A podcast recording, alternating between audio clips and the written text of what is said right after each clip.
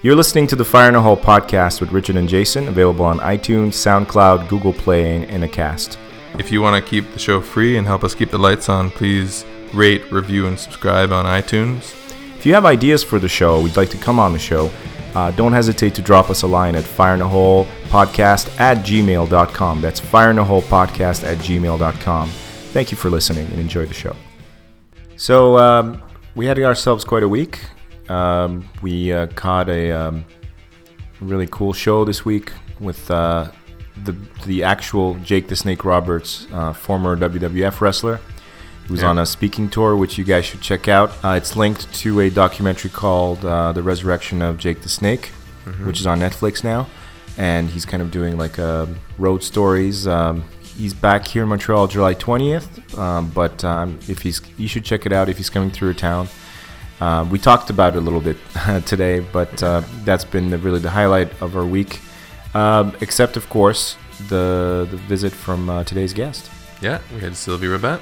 Yes, wonderful Sylvie, uh, who is um, her job description. How, how should we put it? Well, she's certainly an engineer. She's an engineer. She works in construction. Yes, and she makes a mean ass quiche. She does make a mean ass. which we've quiche. sampled as well. But we just had a really great conversation uh, with Sylvie. We Mm-hmm. we talked about a range of things. Uh, I know we talked a little bit about the Jake the Snake uh, Yeah, wrestling definitely thing, talked a bit about that. but uh, I think we did some more uh, serious things as well. Doping in sports. Yeah, how did that happen? I don't know. It's just one of those things. The fire in the hole effect. yes, exactly. Yeah, and we talked uh, a bit about uh, being an engineer, uh, working in construction, uh, being a lady in uh, a bit of the boys' club of the construction industry, Yeah. and you know the the good and the bad that comes with that, and the the, the struggles that come along with Yeah, being in an industry that is very male dominated and comes from male dominated uh, tradition, but also an, an industry that's been under a lot of scrutiny uh, from a transparency and corruption standpoint, and what that's like. How, how do you how do you feel all of that when you're when you're an upstanding citizen uh, of the world? Okay, Just what like a crazy undertaking it is to make these gigantic structures, and Yeah. how people kind of take it for granted. Oh, I'm sorry, we have no midsize available at the moment. I don't understand. I made a reservation. Do you have my reservation? Yes, we do. Unfortunately, we ran out of cars. But the reservation keeps the car here. That's why you have the reservations. I know why we have reservations. I don't think you do. If you did, I'd have a car. See, you know how to take the reservation, you just don't know how to hold the reservation. And that's really the most important part of the reservation, the holding. Anybody can just take them.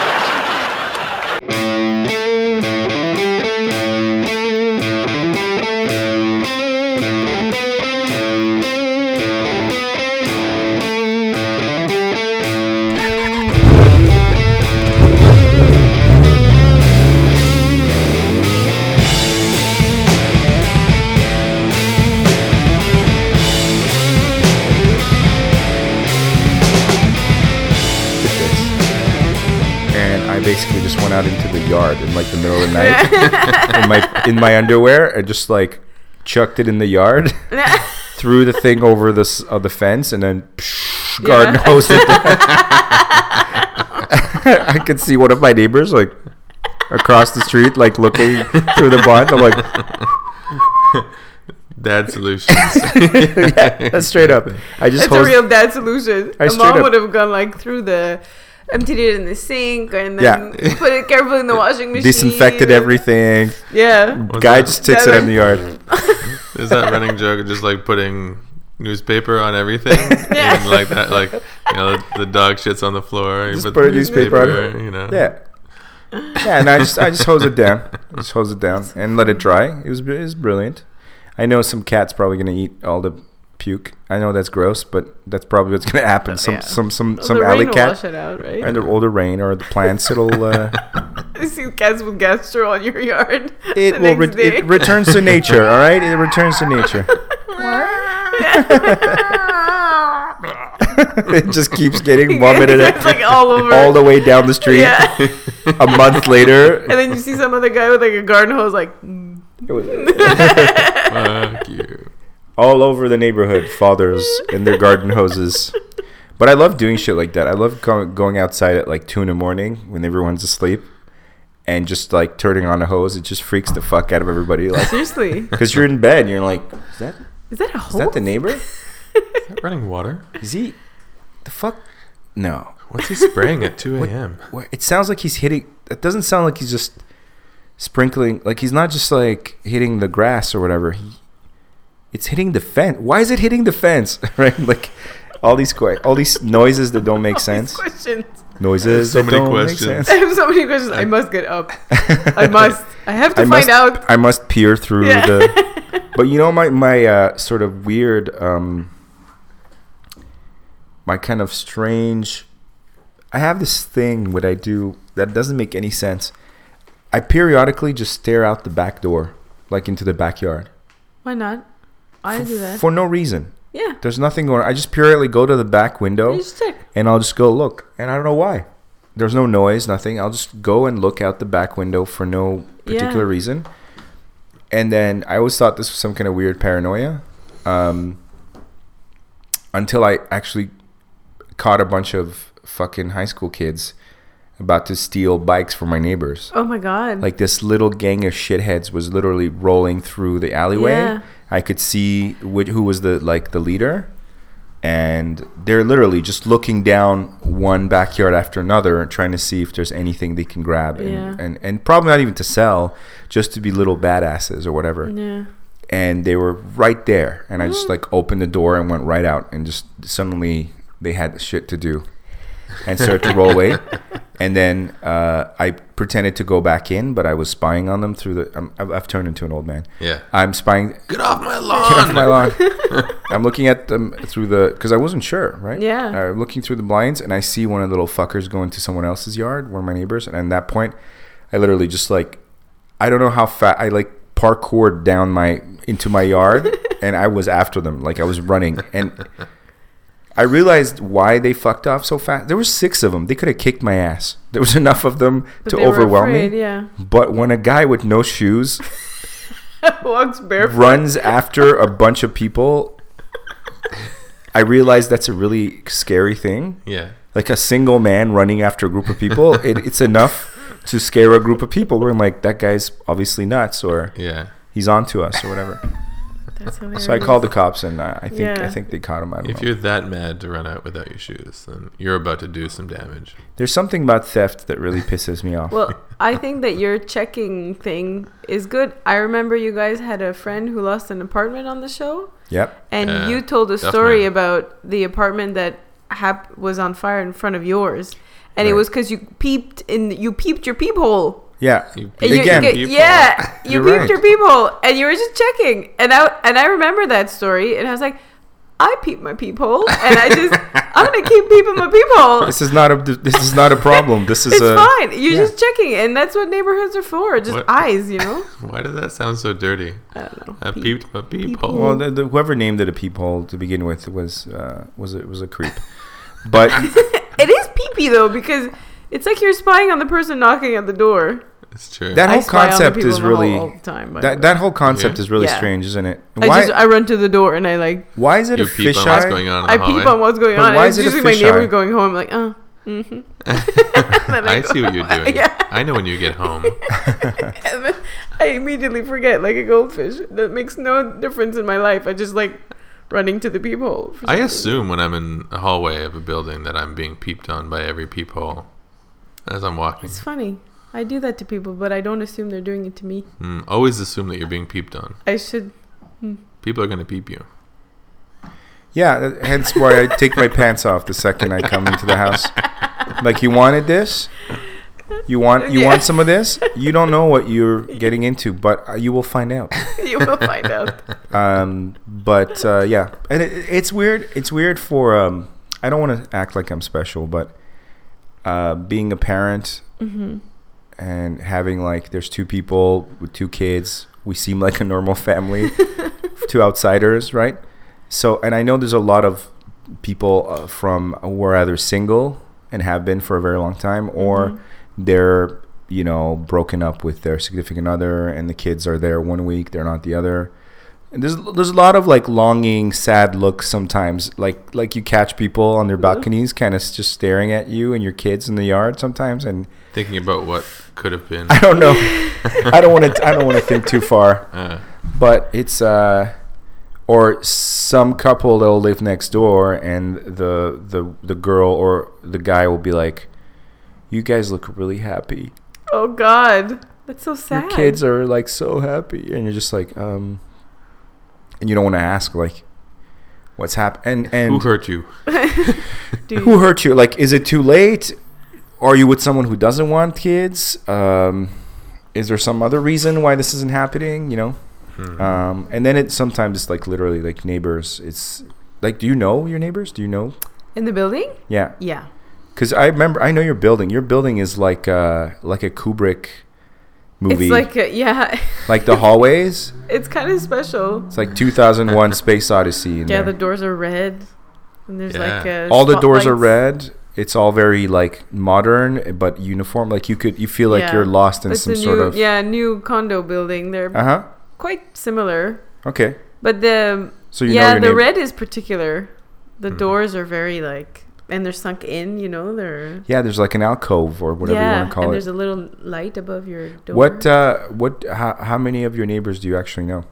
I know, I know quite a few of them because I've been in the building since it was built, hmm and I got involved in the whole administration thing. Okay, so I like the condo know- Yeah. Committees or whatever. Yeah, and and there's like um, there's a common uh, terrace on the top and a common loft, so there's a bit of a communal. Do people area. actually use them? Yeah, and the pool. There's a little pool. Uh huh. So like you end up chit chatting, and the longer you live there, the more people you know. But now people are moving in and out. Like people are selling or renting, and so there's like new people in the building, Yeah. and they're friendly. I'm just like, I don't know them, but we'll get to know them.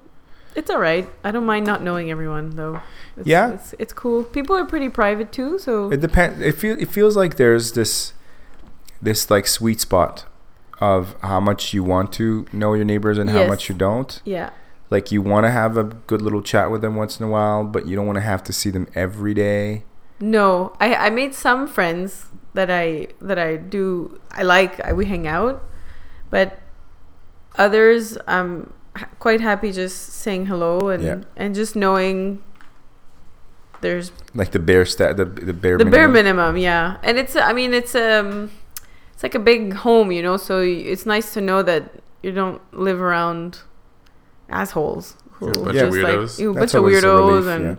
so yeah, it's a it's a friendly little mini community, you know. Okay. If pe- and people are relatively, they're very okay. They're very on the level, and I don't live in a very big building, like so people are pretty, yeah, like I said, private and respect the whole thing and respect people's privacy. I think it's and- it has something to do as well with the fact that like these are owners, right? They're not just renters. yeah, Hmm. that makes These a people, big difference. I think that buyers, there- there's a sense of like I don't want to start any shit here because I can't just leave this place. Like, Exactly. there's a whole investment in this. exactly, yeah. It's a nice place, but every time I go turn the corner, I expect to see like two creepy twins just holding hands at the end of the hallway. It's like uh, being does John look like Malkovich. the Shining Yeah. style. you Or, know. or just someone on a big wheel just roll down the yeah, yeah, red rum. red ram. rum.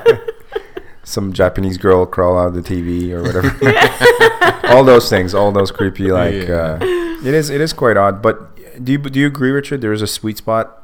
There's a sweet like spot in terms of knowing your neighbors, but not know not too much, but not too little. Yeah, yeah, I would say so. Yeah. Yeah, I just to be able to give them a nod and a smile and a like. I usually Yeah. wave to people, that I, but I don't know their names necessarily a lot of the time. I might know a couple of people's names. I, I like knowing them more than not enough, just for the security factor and Sure. for the, um, uh, like dépannage. You know, like your Oh, like in case you need help. yeah, in case you need help, uh, there's an emergency. A lot of people in these buildings live alone, and um, it's good to know you can knock on the door, you know, next door. Like, oh, I have a water problem. I don't know what to do, or I don't know, just Community, community. a little bit of community. if Just- everyone's so cold, and it's also not very pleasant. no, you need to know you can go yeah. borrow a cup of sugar. something Yeah, like or that. if Yeah. you get locked out, that there's I've- you know, I've- somebody I've- will help you yeah. out. I've called for a cup of sugar. I've given sugar. Yeah. Sugar mama. Sugar mama. Sugar mama. Well, I feel like I, I've, I've I've discovered that where, where I live, it's all a lot of triplex, hexaplex type places. Yeah. So you'll typically have one or two units at the ground floor that are sort of side by side. There'll be another two or three units on the second floor, maybe another two on the third floor, and clearly the third floor ones are, you know, bachelor apartments for the most part, or couples in waiting of a ground floor uh, Right. kind of unit to become available. Um, and so those there's a lot of turn not turnover, but like there's a lot of revolving doors Yeah. with those tenants, right? So they tend to change, or you don't tend to really know them because they're just far enough that you're they're out of earshot. Once in a while, you'll see them come down the fire escape or Oh, to go to their car or whatever. But it's really interesting because my next door neighbors are sweethearts. The ones over again to the they're sweethearts again. Mm-hmm. The person above me, a sweetheart. A really great little community. Yeah. And then there's these two crazy guys.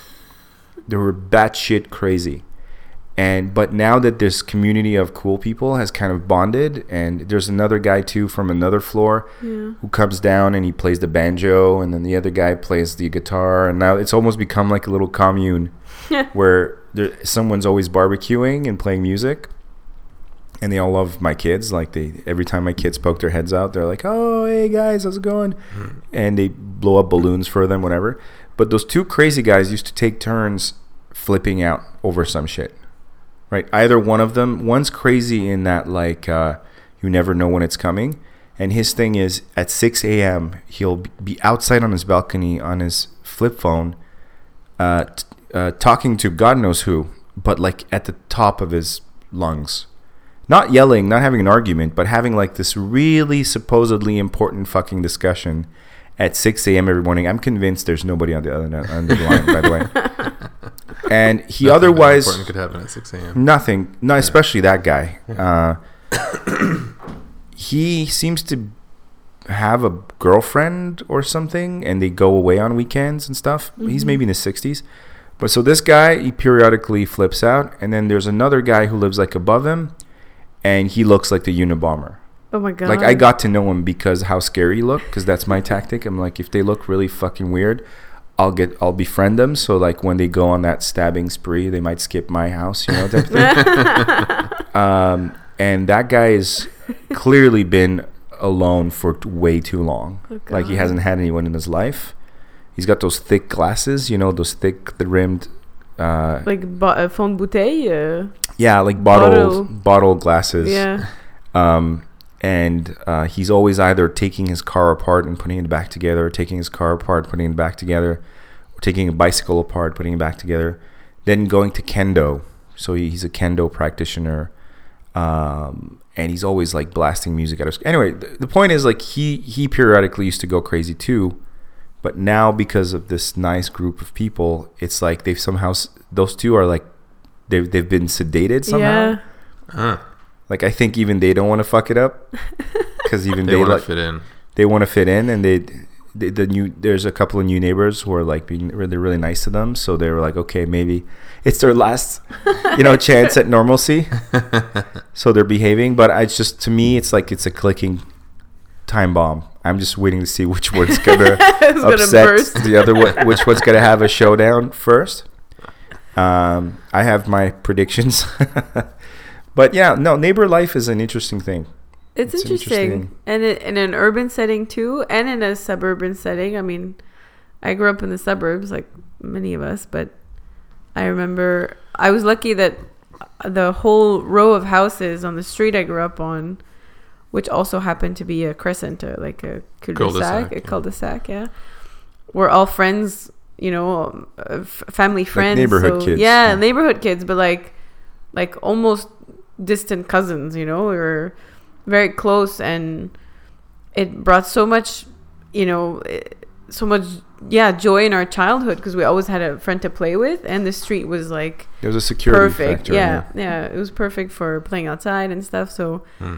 that whole community part is is so vital, and people tend to shy away from that now, and they you know close their doors and they don't want to share with their neighbors, and they're like, oh, Everyone's really. F- I think. I, I, I don't think know, they- social media. Something um, happened. I don't know, but the um, the don't know. whole cup of sugar or the whole um, trust in oh, can you just watch my kids for two seconds? I'm gonna run out and get a, a pint of milk or something. you Yeah, know? yeah. Like nobody trusts each other anymore. And Like we, I have that in my true. neighborhood. We've, we've got that going. Like watch my kids, or can you pick them up, or uh, we have that going. But I, I realize that it's an exception.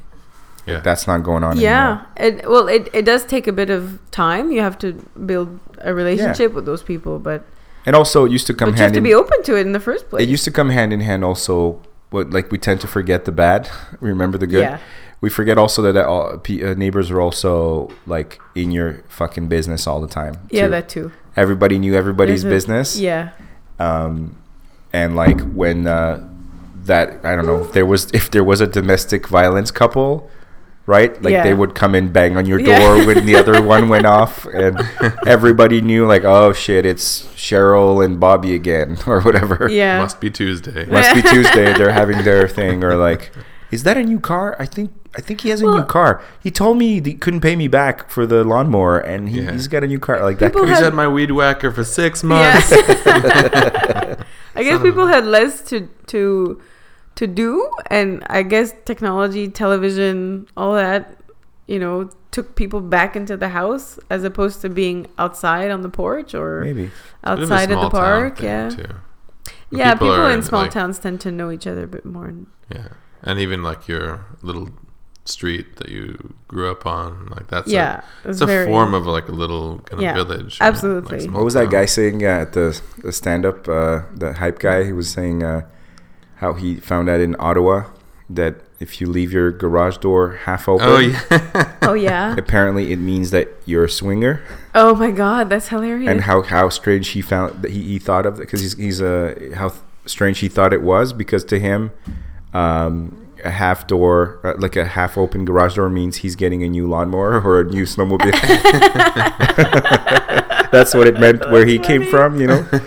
but that it was this weird sort of thing apparently in Ottawa. Ottawa's a I've never heard place. of that before. I'm I've never sure it's heard of this like half like half open garage door to indicate you're a swinger. But Ottawa would be the place where this would exist. maybe, yeah. Ottawa's You'll Maybe. recall when they uh, when there was the uh, that the uh, Ashley Madison hack. Oh, how yeah. Ottawa turned out to be like the the epicenter uh, really of the the swinger, not swinging, but like extramarital affairs. Oh, yeah, because they're all true. like uh, government MPs or like they they don't live in Ottawa. Yeah, they just sleepy- go there once every so It's often. a for the sleepy big, uh, residential town with not much going on, right? So people Mm. got to make things happen. sleepy in more than one way. Oh, Ooh, sleeping around. Oh, uh, oh, you know. open that garage. Good to know. Oh. Uh, speaking of that hype guy, uh, should, we should talk about this. We Oh, should yeah, talk yeah. about what we did this week, man. That was 'cause great. That was, uh, I mean, it was fucking amazing. Yeah, we should go for it. well, we went to see. Um, so during our ongoing saga to get acquainted with the comedy world, um, one night coming out of the Comedy Works club, I randomly spotted a poster inside their little glass case there that they have in the front, and uh, I'm like, "Is that fucking Jake the Snake Roberts?" Like from the old old wrestling, like '80s wrestling era, right? And it was even a picture from that era, and I'm like, Back when it was WWF. "Yeah, exactly." And I'm like, "What's this all about?" I remember WWF. My brother used do. to practice on me. It was horrible.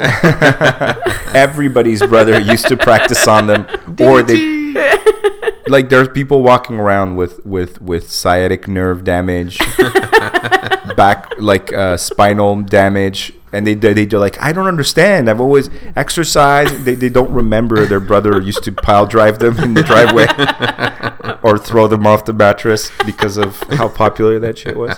So I see the Jake the Snake sign and it says uh, Jake the Snake Roberts live. I'm like, get, get the fuck out of here for real. Shit.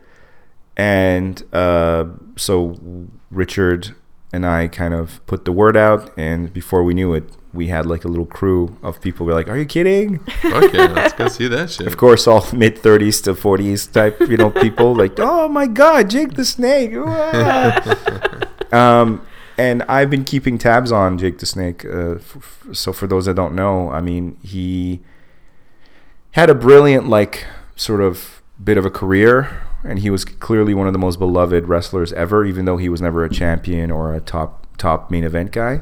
But he was like uh, really, really beloved. But he had a devastating, devastating run of uh, drugs and alcohol, and his life just falling apart. Wow.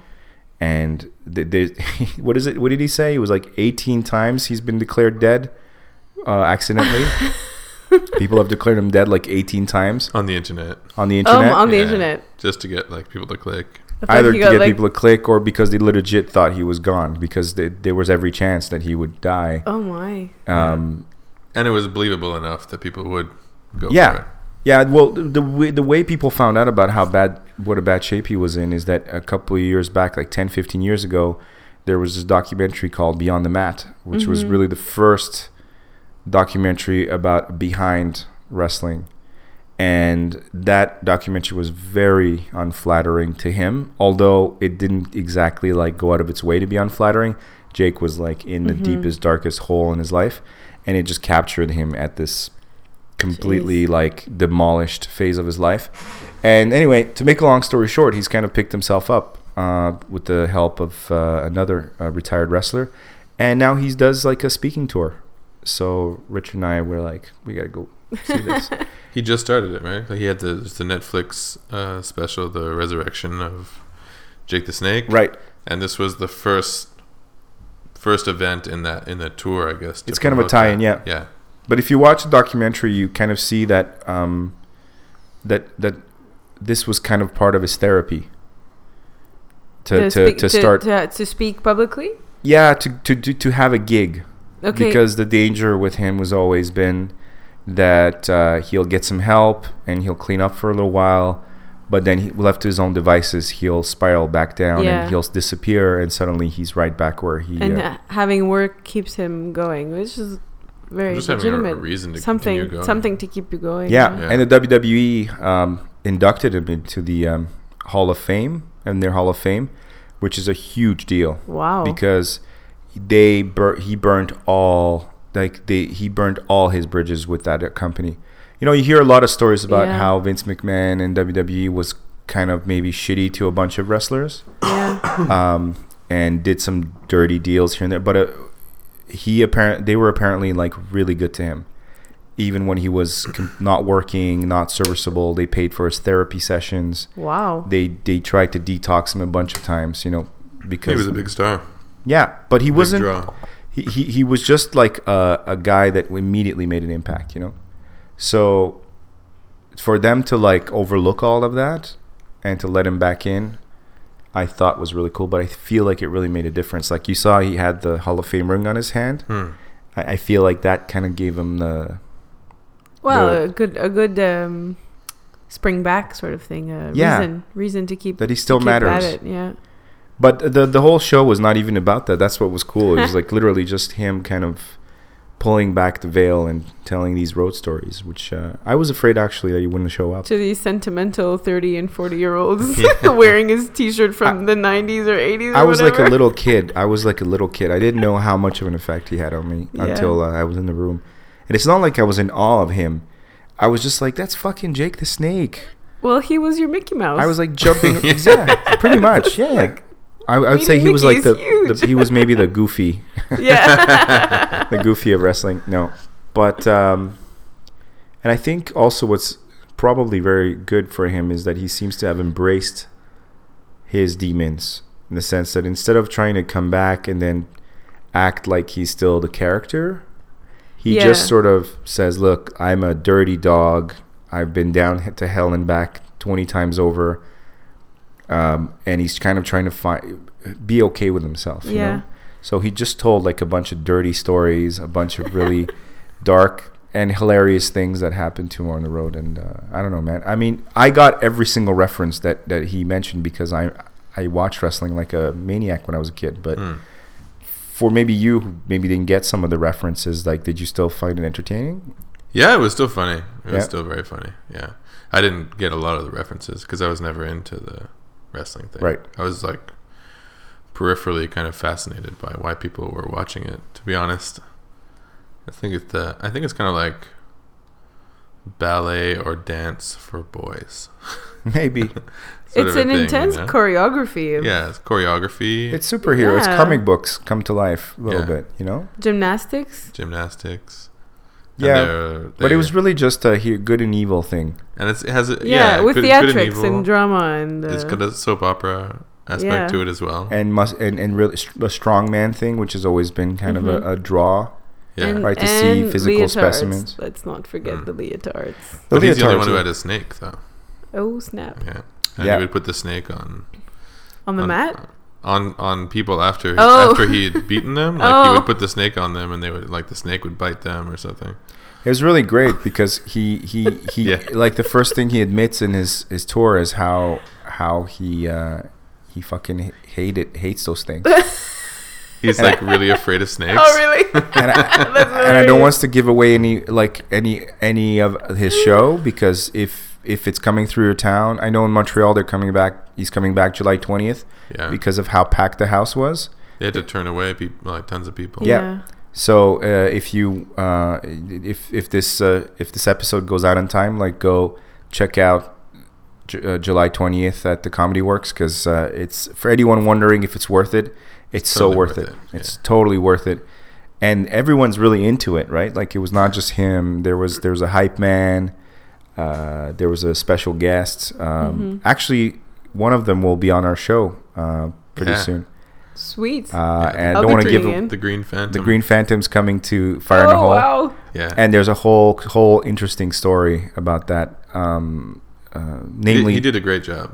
he was great. Yeah, he did- but I had no doubt. well. Like he, he's always been a funny guy. Yeah, Um, but it's interesting because this is a guy that both of us know, but Mm-hmm. ha- completely independently. Oh weird. So Rich and I have been friends for like over I don't know like 10, 15 years, Yeah. and but we both know this guy f- completely, accidentally. out- it really. I know him through my wrestling obsession when I was younger, and he knows him in another way. And anyway, that's gonna that's gonna be a cool interview. Awesome. But um, so yeah, so it was. I just I'm I'm, I'm glad you thought it was uh, cool. it was good. I mean, it's kind of universal, and like he had a really good uh, Macho Man. Oh my God, his Macho Man impression was It flawless. was, it was perfect, and like a lot, a lot of it had to do with kind of ribbing back and forth. So Yeah. even if you don't know the characters backwards and forwards, like you get the still like you get like the that camaraderie, that kind of playing pranks on each other stories are kind of universal. Yeah. So if you don't, you don't know them, yeah. it, it's still it still plays. His Macho impression, his Macho Man impression was so good. It it can only be, f- it only come from someone who knew him Yeah. Really. personally, because he know had who it. Man was? Yeah, I remember He- him. yeah. We he had the we wasn't- had the glasses like at home in the Oh, kitchen. the shades. Yeah, yeah, yeah. I I remember Macho Man and Hulk Hogan and the Undertaker. Oh, yeah. I was was like, yeah, I was, I, I was forced to watch wrestling and took a liking to it eventually. Like Yeah, but what I he didn't play with dolls. he- the, there was no. This was like popular entertainment. It was Yeah. not niche at all. No, like, people don't understand how big it was. Yeah, It was probably a- huge, A, yeah, lot of yeah. people who are Kids that were born past 1990 would never understand. never understand. yeah. They probably just think it's some weird, uh, like fad. They don't understand Yeah. that this is. Uh, they these guys used to set uh, attendance records Yeah. that would like crush anything the NFL or any of the baseball. Oh, like yeah. n- uh, Rod Stewart couldn't get Yeah. fucking uh, wrestling. Although they had the pay-per-view same haircut. Good shot. Yeah. Yeah, there was a clip in that Netflix thing saying that they had broken the attendance record for some place. It was like 93,000 people. Ninety-three thousand. I remember. I remember watching that WrestleMania. Yeah. Jeez. Yeah. And if it was big here, it was even bigger in like Japan and Asia, right? Yeah, it was huge, but um, no, I think it was still bigger here. Was it? It was bigger here, and one one other side of WWF or WWE in wrestling that people don't remember is they paved. They basically wrote the book on the pay per view format. Oh yeah. They were the first pay per view. I remember that. All pay per view was before that was ordering movies to Yeah. watch. Like Yeah. you wanted to watch uh, whatever uh, Yeah. The Godfather or whatever the hell it was on the weekend. It was it was really Pay-per-view. wrestling events, yeah. Yeah. uh, wrestling was really the first ones to like crack that system. Possibly they might have even shown boxing the way. Yeah. and the Oh, other yeah. and and uh, HBO and all those guys. Pay per view, that term brings Yeah. back so much. Yeah. And I Like- also remember the decoding boxes, you know, to the bypass decoders. Oh pay per yeah, view. They were huge. yeah, and they had those. Uh, the companies would send out those trucks. Yeah. That would that would uh, sc- um, knock out the fake decoder boxes. They actually did this in the Right. in the suburban areas. They had trucks to send out just to burn your yeah. decoder, and then you would just put in another card, and you would buy them on the Indian reservations or whatever. um, All the trouble uh, we used to go through. Oh, oh my god, yeah, Seriously. taping things and oh my god. um, I just I, I have fond memories of wrestling because I, I the re, for me was always a bonding experience, right? Like I used to hang out with a couple of older guys when I was a kid, and um, they would have like uh, la- uh, landscaping gigs in the summer and snow plowing gigs in the winter in my neighborhood.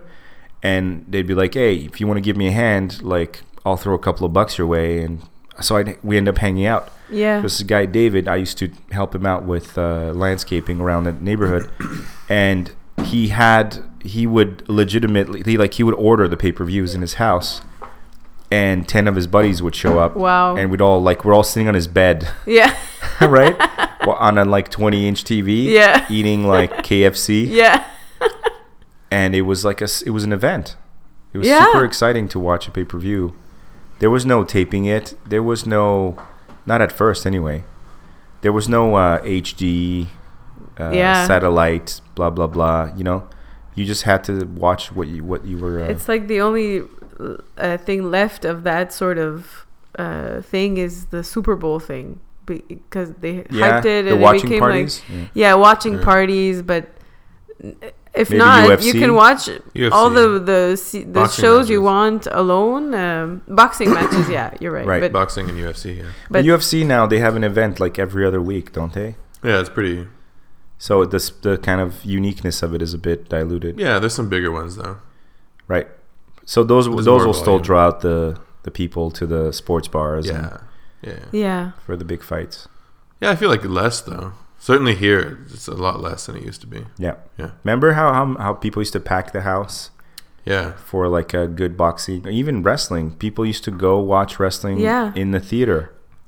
Like- yeah, Like and the theater Right, would, right, right. would show the pay per view. even watching like season hockey games people Yeah. because not everyone had a tv or not everyone had the sports channels or whatever it took and bang so people would get together which is less and less common it brings you back to the neighbor thing like everybody's a bit more alone Yeah, it's Yeah. true. yeah. It's true. alienated by everyone and they just like they follow shit on facebook but your neighbor's like in his house right next door Right. People are, and he's are- watching the same ufc or whatever it is He's watching Yeah. the same fucking yeah, thing that you are.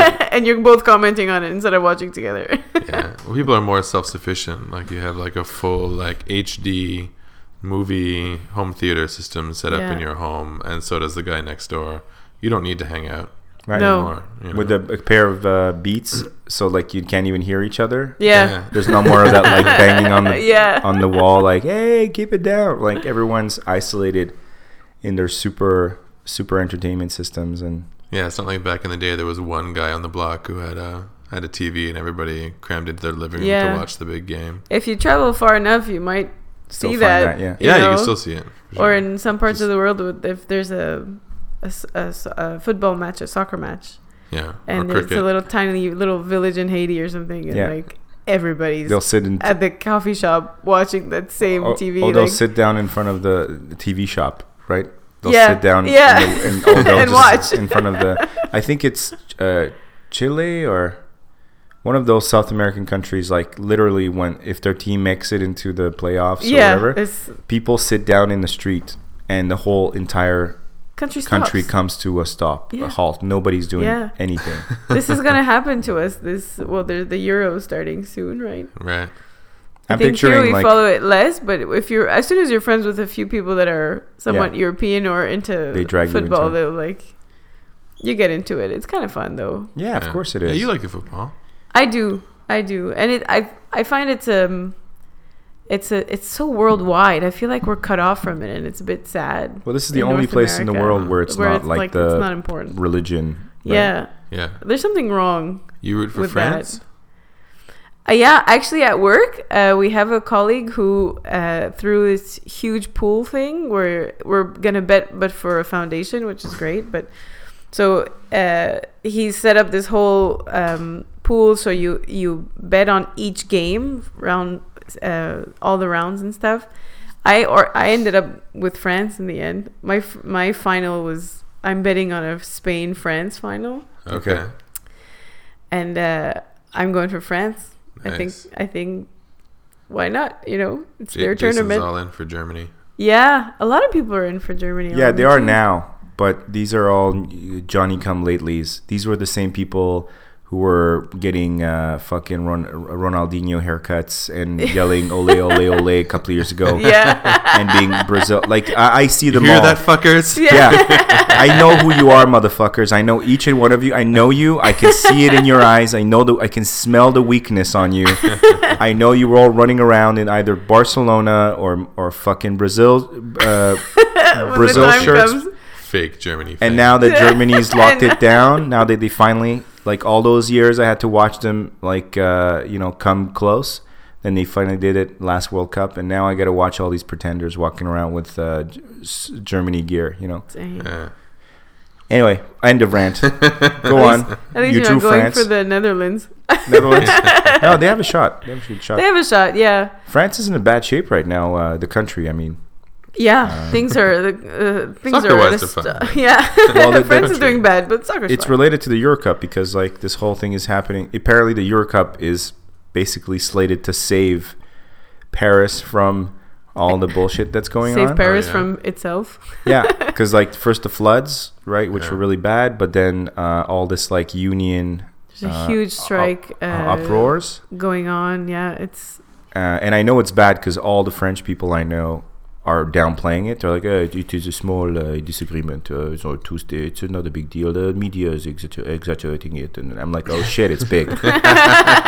Because, yeah, not to be like. Because stere- you guys are all saying the same thing. yeah, yeah, yeah. when, when, when the French tend to really be like, no, no, everything is fine. Like, when they're like that, it means that the streets It's are on huge. Shit's fire down. and it's weird because everything's burning, but then everything's flooded and everything. So uh, everyone's hoping that the Euro Cup's gonna like n- snap some sense into everyone, and everyone's just gonna fucking chill out and at least distract them for a few long weeks. enough. Yeah, but uh, no, it's a good time. It's a good. I think it's a sport that maybe um, needs a couple of tweaks in regulations uh, to up the scoring. What they like what they did in hockey. They uh, they did a little couple of tweaks in here just to make scoring happen because uh, I love watching soccer, but it is fucking retarded that every game is like 1-0, 0-0, Yeah, 1-1, 2-1. but it makes the goal so important, and the celebrations Agreed. are It's huge. big. you I don't want 10 15, right? I, Yeah. That's not the kind of scoring I'm looking at here. But if uh, they could, they could. Uh, I'm, I'm I'm not an expert, but they could fuck around a little bit just to create more of those. Yeah. like a little bit more of that. Because when that happens, when that shit happens, I even people who hate soccer will stop and just like look at the TV. At the, Well, the st- yeah. right. Because it's so rare. The ground shakes when there's a Because. Bill Burr was saying like he because he, he he loves to rag on soccer. He loves to like, shit on it. And he's like, you know, the game is boring when people have time to come up with like drinking songs Yeah. and sing, sing like chanties to pass the time. during the whole match. Yeah. At least it's not cricket. Cricket takes like three days. Seriously, yeah, that's true. yeah, but it's a it's a fun thing. yeah, I it's think, it, yeah, it's a it's an interesting um, game. I find it beautiful in the sense that it takes nothing, and that um, people can play barefoot. You know, it's a with like the it's a head of an beautiful enemy. game. Uh, sorry, Nothing. it's the It's a low. It's a low. In, yeah, I mean, it's why the soccer clubs are impossible to get your kids into every summer is because yeah. it's the it's the cheapest sport It's to put your kids in. They need to buy Yeah. him uh, a grand worth of fucking gear. They'll all grow in the next uh, six weeks. Exactly. A It's t-shirt, it's it's shorts, an accessible game. Yeah, and it's non-violent. It's non-contact. I personally like that. Yeah, in fact, being a pussy is kind of part of the game. Yeah, flick Yeah. like getting It's your better. ear flicked and like dropping out to your knee and like ah! Acting like somebody uh, murdered your family yeah. every time somebody clips you in the shoulder. yes, Yeah. Yeah. the Italian way. close. That part I could do without as well. Yeah. But- Yeah. That- it's a bit needs- exaggerated. that needs to be fixed. Yeah. Incidentally, it's again why I like Germany because there's very rare Little of that, instances yeah. of that. It's it's kind of frowned upon. Uh, Yeah. They don't, but but there's a little bit, unfortunately, in every team of that. It's just it comes with the territory because it's a strategic. Yeah, It's part of a it's strategy. distraction. Yeah, you know, yeah, they kill true. some minutes and Yeah, uh, try to try to Wh- knock which out is the. wrong if you think about it. That's not Well, it's a very corrupt sport. It's Yeah. a very very corrupt sport. like all of them, unfortunately, these days. Yeah. So we're hearing about um, uh, Sharapova got um, snagged for uh, doping Yes, at the Australian Open. Re- that was a couple of weeks ago. Yeah. Yeah, and she said that she didn't know she wasn't um, aware or it was unwilling, like it was uh, What what what else is she un, say? un uh, I don't know, she accidentally doped. sort of She like she fell- didn't like know she that she was doing needle? something wrong. So Like she fell on a needle. She fell on a needle. Sneezed and I don't know. She she had a skin Okay. condition. Those athletes sometimes they're so they're not well advised sometimes, or Yeah, they're yeah, or they just sure. have to I don't know. That's what it own is skin because that's the thing. point. But they're People always think that it's uh, the, the the athlete actually responding to you. They have it. In, they have crisis Oh management teams. and yeah. PR teams and stuff. So Yeah. they tell them what to tell. They tell them what to say, and yeah, they then are. I mean, Yeah. but the, with the doping thing, it's also really weird because like every week, something gets removed or put back into, like, they'll like outlaw something, and the statute of limitations will run out like three weeks from now. If you're on this, you're in deep shit. But right now, you're fine. There's no law for it right. but Yeah. like that drug may not Changes leave so your fast, system yeah. and it's Yeah. all very weird that whole it's, doping it's thing very weird. It's very weird. And I, every time that they find like a new thing, then that's okay for a while, and they then they figure it out, and then they catch up and they regulate that, and then somebody else is gonna like change a molecule in there, Yeah. and then that new thing, which is very similar to the old thing, is that was not illegal. yeah Doesn't create the same metabolites, doesn't react the same way, but is still performance enhancing and then it like the dance just kind of continues. It's It's sort of in- like a kabuki theater. Yeah perpetu- in, per- in perpetuity. Yeah uh, yeah at some it- point maybe we just like let everybody do whatever the fuck they want that's the thing that i hate is the hypocrisy of the this lynching that that we do whenever we catch one of them. Yeah. yeah. I mean not that they should be rewarded for being liars but to treat them like they're they put a knife in the sports Yeah, when Back. the- and like, they all like- did, they all do it. The, the Tour de France has been doping for Yeah. cent- uh, centuries, for years. The the fucking guys that drive alongside the Yeah. bicycle are probably on cocaine Yeah. too, and on uh, perfor- and, Yeah. you know Yeah. performance enhancing drugs. we listened to the podcast uh, the rogan podcast with lance we Arm- did. armstrong Yeah. Yeah, and I that saw was that one. you saw that one Yeah, yeah that was very interesting was it an eye opener for you? It was, you know, like o- obviously the guy's been beaten down so much, and like he has to be very careful about what he says. You know, Yeah, you he- could tell been the- coached by the PR guys, and he can't he can't really say anything aside from well, you know, what I did was wrong, and you know, I let down a lot of people, but Also, Yeah. don't be naive. but at the same time, like there, he- there's a problem in the sport, and Exactly. you know, it's not just me. You know, every Yeah. everybody is The doing top the ten same. were doped, so he was the best of those guys. So he did win, and But- it's not like he he. It's the Tour de France. It's the most. Um, it's the hardest uh, race or. Um, The most demanding, l'épreuve, you, yeah. you know, it's it's it's it's huge what they these guys are doing. These Physically, athletes, it's- physically, it's it's, you, Mental. you know you wouldn't be able to finish one parcours. It's No way. so to yeah to hide behind hypocrisy and say that Lance Armstrong was is the worst athlete in the world is false. Yeah, I mean, like, call him on his bullshit and f- f- fuck him if he lied about like having cancer and stuff like that. Like that, expose him, expose him. But don't act like he he pissed into the punch bowl and that everyone else was a pure son of God and was practicing their Yeah. little hearts out Yeah. and doing everything from their natural bodies. Like Yeah. the whole play, the, everyone is in on it. No, they sacrificed him on the altar in order to save the sport. right. You know, in the in public opinion.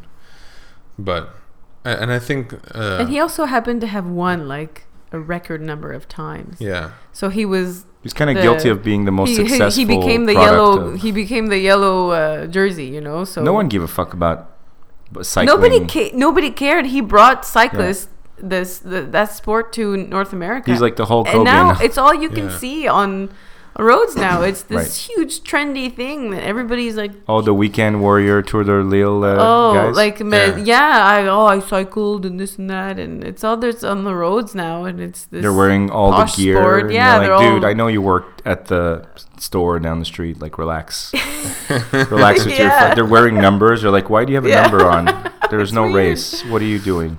It's a, it's it became trendy. It came, it came and it's You put it on the map, yeah. It's like five years, ten years ago, everybody was golfing. Now everybody's cycling. Yeah. Hmm. What's Well, peop- because one by one we destroy the, we de- we build up and then we destroy Yeah. the heroes. And there's an there's an industry around the regulation of Mm-hmm. of those drugs and whatever's going on. So there's people who have like a self interest. Huge money. Yeah, it's huge. Can you imagine what those drugs must cost? The like the high elite, uh, uh, like cutting edge ones. Oh yeah, well there's an industry on that side, but there's also an industry of of people catching people, Oh right. like the reg- regulation of Uh-huh, it. uh-huh, uh-huh. And there's the there's another and the fi- side on- finding on the new Right, one. the- people making their the medicine careers on catching. Right, people making the names names for themselves. You mean? yeah, Okay. and that was like a big thing with uh, Armstrong. Yeah, Yeah, some guy really like basically made his career on he his made his career. on his back, right? yeah, Uh, acting like he was Judas, r- rather than Right. just the most successful of all of the Judases Uh-huh. in, in a Judas sport, for sure. right? Yeah. Well, it's an It ended up interesting situation. this like. David and Goliath sort of thing. What's the deal with the UFC and doping? Is is is it? Uh, Um, I don't know. Well, GSP George St Pierre basically left the sport because of the of the doping. that's a fact. Like that. Yeah. That was his main. I'm pretty sure. Yeah. Okay. I mean, don't take my word for it, but yeah, I'm, I'm, that was my impression. Wait, he left because he didn't want to do it anymore, or because he never did it? He never did it, and uh, it became like the regular thing, like like expected almost. Like everybody was on it, and uh, you know they would get busted from time to time, but it was so prevalent that it's like he's like yeah.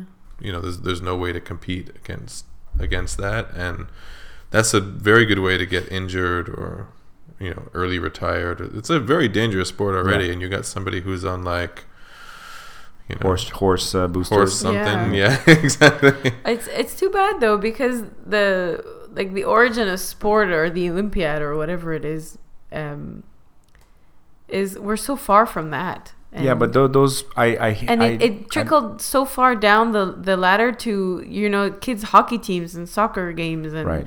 Parents going completely berserk and putting all this pressure on their kids to Right. perform and then it's it's taking away from the spirit of sport and the spirit of the Olympics and the spirit of peace that it's supposed to bring to the world during those two weeks and assuming you that's know we forget all this stuff it's a it's um But that happens even at. Uh, I remember seeing a thing on uh, Mongolian wrestling yeah in Mongolia, um, like uh, uh, or yeah, Mongolia or Turkey. Uh, Turkey, both have a wrestling, uh, but real wrestling. Like they do these Mm-hmm. a holds on each other. Greco Greco kind of a Greco throwing thing, but you're basically putting holds on each other, and Oh you're my trying to put the other one into a hold and like essentially dominate him. right And the this the, this tradition goes back to like, gee, God knows how long, Yeah. like antiquity, right? And if they're doing it the same way, wearing the same costumes, whatever. Yeah.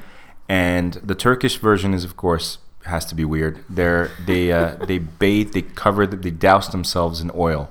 okay So it's like super homoerotic. These like big mustachioed, barrel-chested men, and there's a technique too where you're supposed to. They all wear these weird Hulk pants, you know, like to the knees. yeah And you're supposed to like drive your arms into the, you're supposed to slip your hands into the pants to get like a good hold on the other guy. Oh, so they're yeah. just like cramming each other's hands. It's a very strange. Like look it up on YouTube. It's really bizarre. I don't want to. Um, and on the Mongolian side, There's, what- a, there's actually a move where you stick your fingers in the person's butt. there you go. Yeah. See, Like you hook the butt. Ouch. You hook the butthole yeah. through their Turkey- pants, but like, turkey. you, like right in your butt. But the uh, the It's very hard to escape. yeah. this is not a big money event. This is not a big co- corporate sponsor thing. It's folkloric. It's, it's pure folklore, right?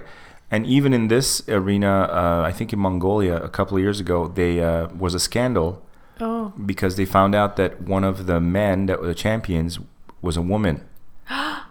right? But they just couldn't tell because it was one of those like uh, you know the mountain Brienne of uh, whatever. Brienne of Tarth. Tarth. situations. Um, but the, there's they have scandals just the same. It's just that they're more basic, like oh he rubbed his hand in a little powder. Uh, oh he licked the other guy's eyeball. Whatever. Yeah. Like they the cheating thing in competition probably goes back to the first so it's Oh, it's human sure. nature. it's human nature. It's competition. Sadly. Yeah. Right. So I. And it's such a fine line. It, something like uh just better preparations can so quickly turn into cheating, right? Like, what if you just develop this technique uh, and then you beat someone with it, and someone observes you and how you beat the other person with that technique and says, hey, if I just put my fingers up his asshole, Yeah. there's nothing he could do. and now suddenly you went from a winning technique to to potentially something that gives you an unfair advantage. The Snake Roberts, the match is at hand. Well, well, the Million Dollar Man, Ted DiBiase. Here we are at WrestleMania, and it's the biggest match of your career. Why? Because everything you stand for is on the line, namely the Million Dollar Belt. Oh, yeah. It can be yours once again.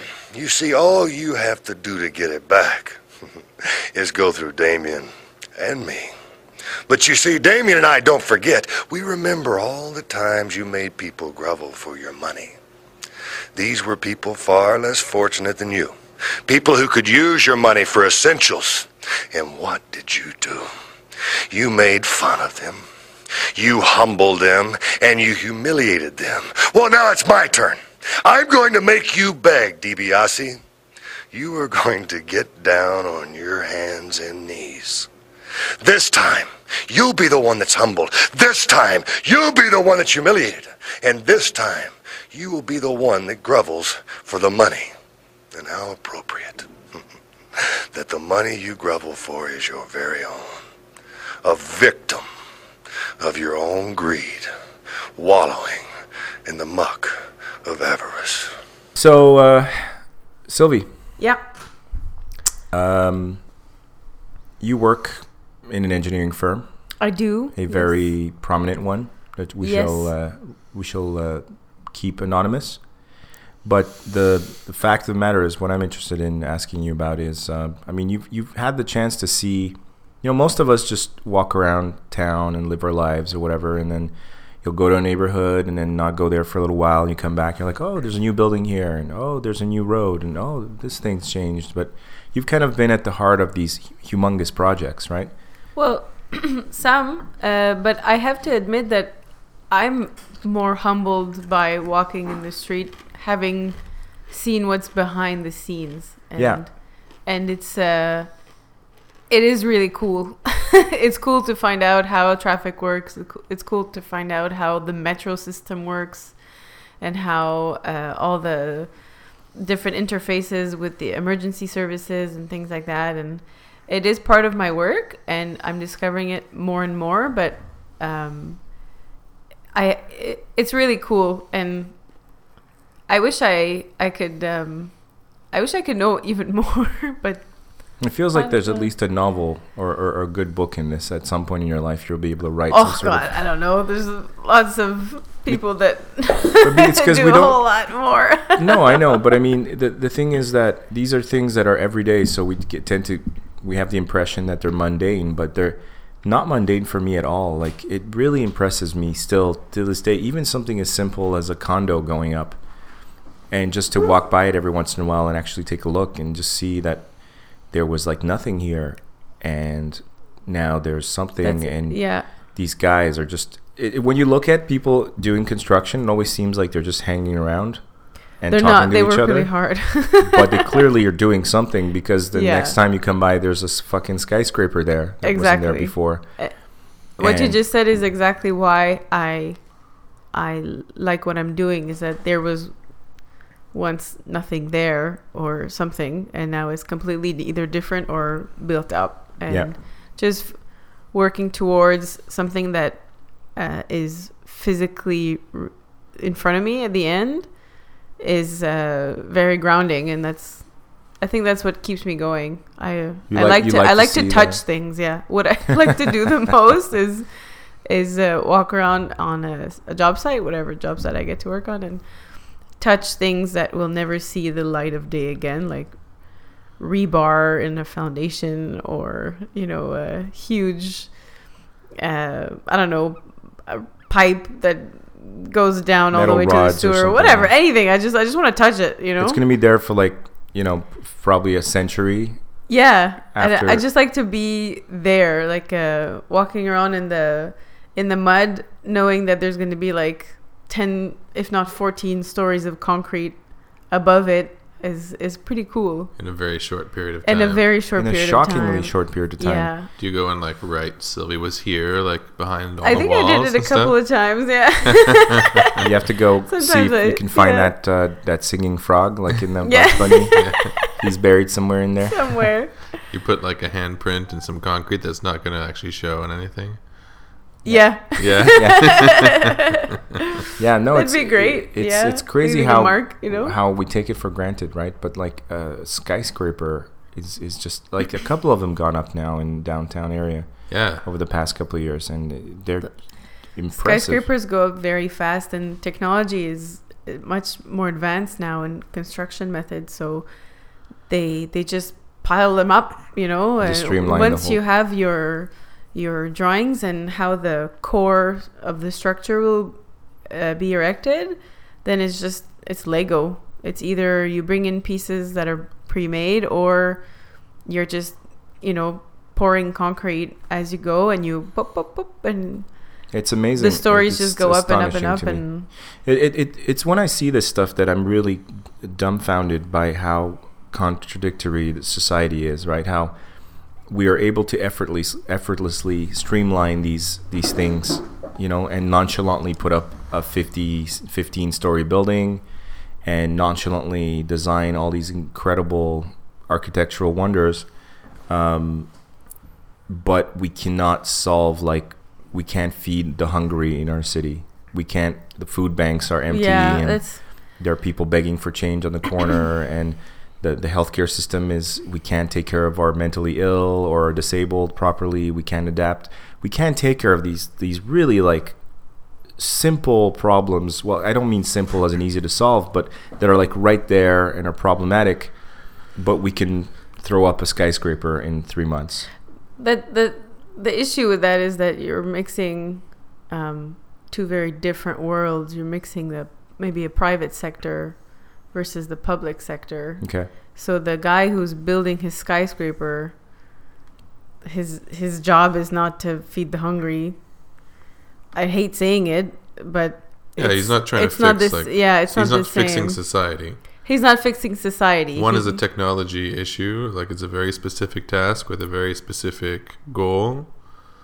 Then there's costs and there's mechanics involved with that, and the other one is like much broader and I don't know because I mean, even though you're erecting a building, uh, and and you're right, a lot of it is science and math and architectural and, and you know technology.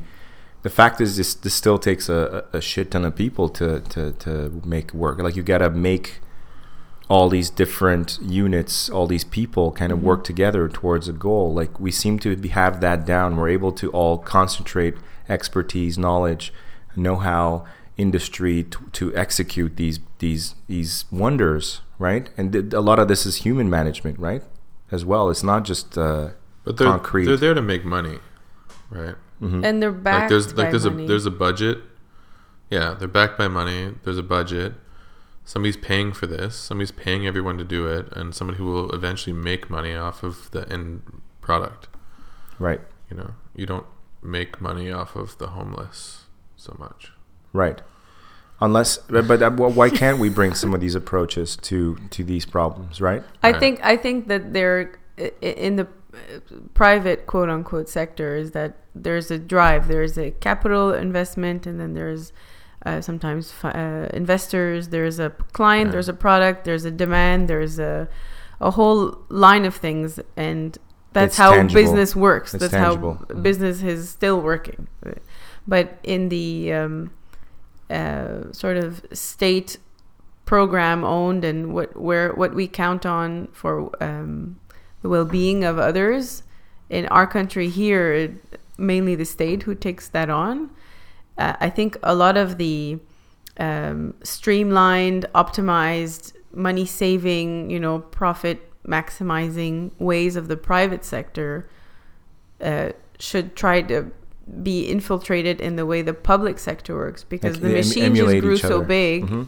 and it's just it's full of holes and the the dollar you pay in taxes you know you it it just gets lost in this huge administration and it needs to be streamlined so that's the first thing a company wants to do is streamline its uh, workforce to be as efficient as possible Minimize to get the costs, most yeah. jobs and get, make the most profits it's you know it's it's arithmetic at this point. And I you almost know? feel like this approach could could work socially as well. I'm not saying you could you could sit down and mathematically figure out how to deal with the mentally ill, right?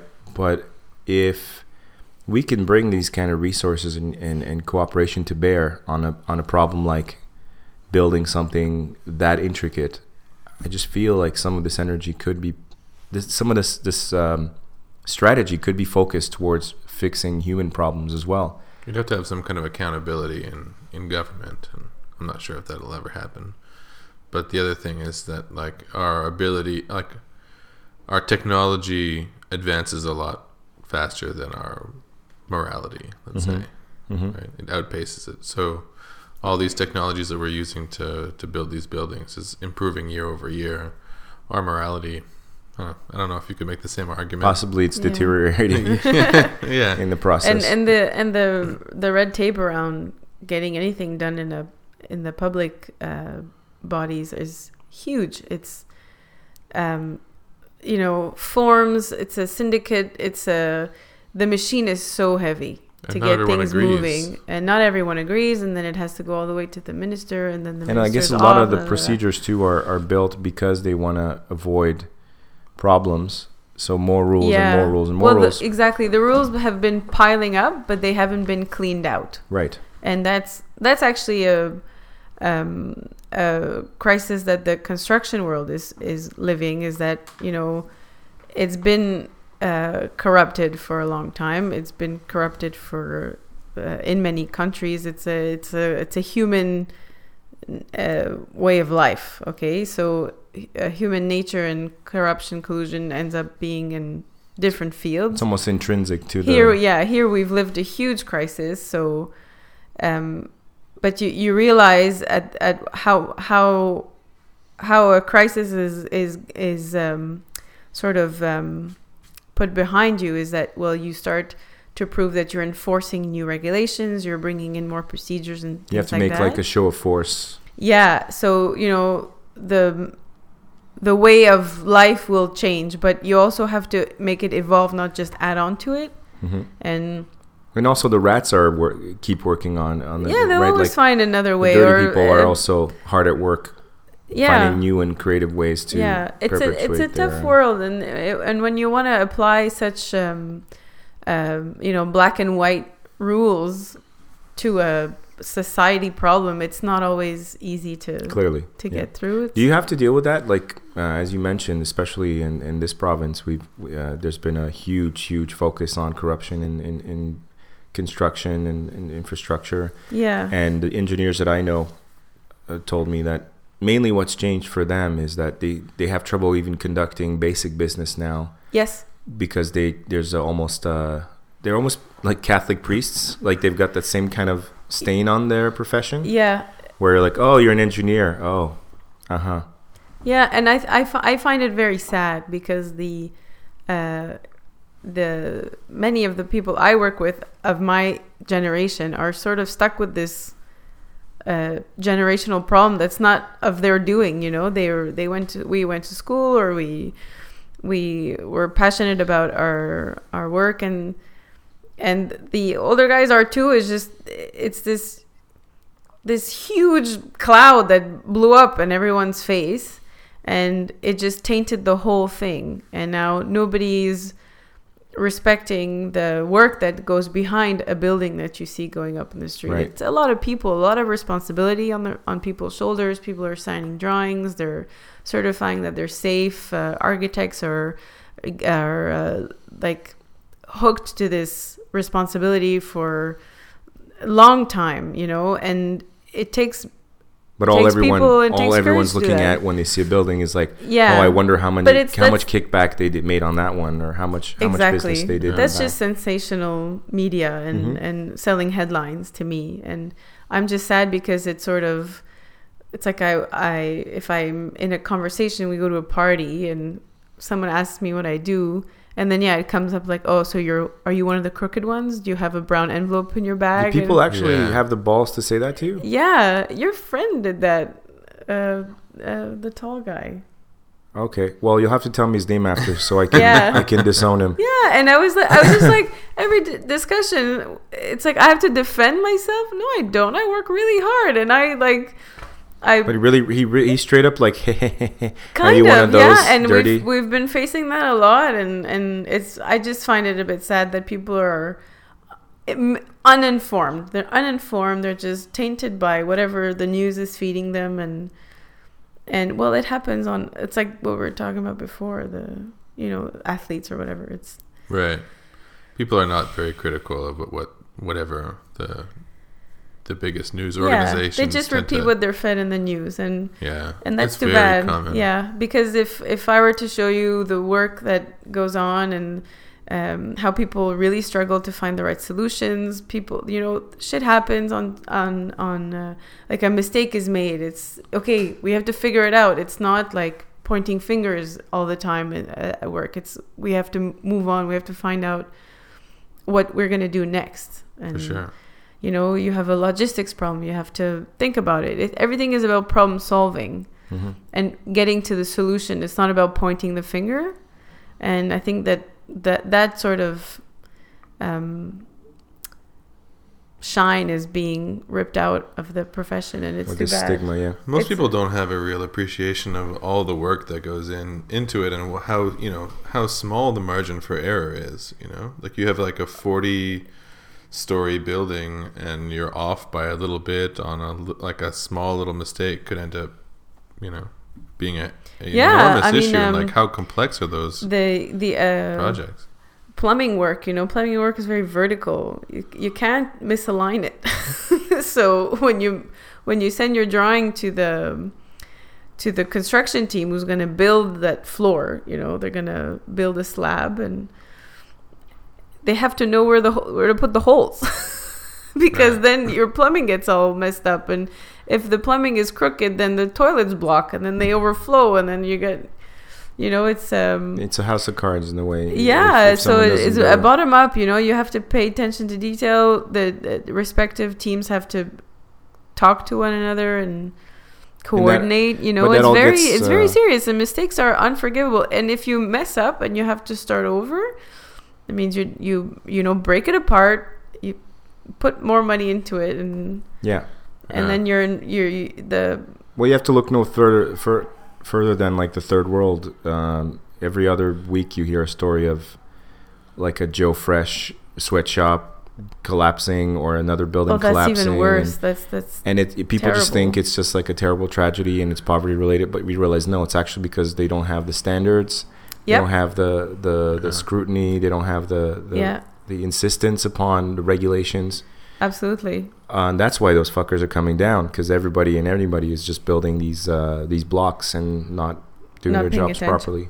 It's a fucking miracle that like buildings just aren't falling You know, like when you think of how Left and complex right. well, they yeah. are. I like- mean, and we live in a in a in the Western world where we have co- building codes that are there to protect the public and they're there to ensure that uh, things are safe. You you don't you think don't, about walking down a metro station because everything is. You take that for granted. That's you know that's a good part. That's good. The good part about living Yeah. here. But when you go to um, third world countries and they don't have those standards, you can run into some serious problems with earthquakes, landslides, etc. for sure. And the other thing is though the the the double edged sword on this is that if we have too many regulations and the codes are too restrictive, then our buildings are almost impossible to build Yeah. or our facilities, you know, it becomes well, I can't go right and I can't go left, so where am I going? And then Yeah, there's, zoning you're still told laws we'll and- figure it out.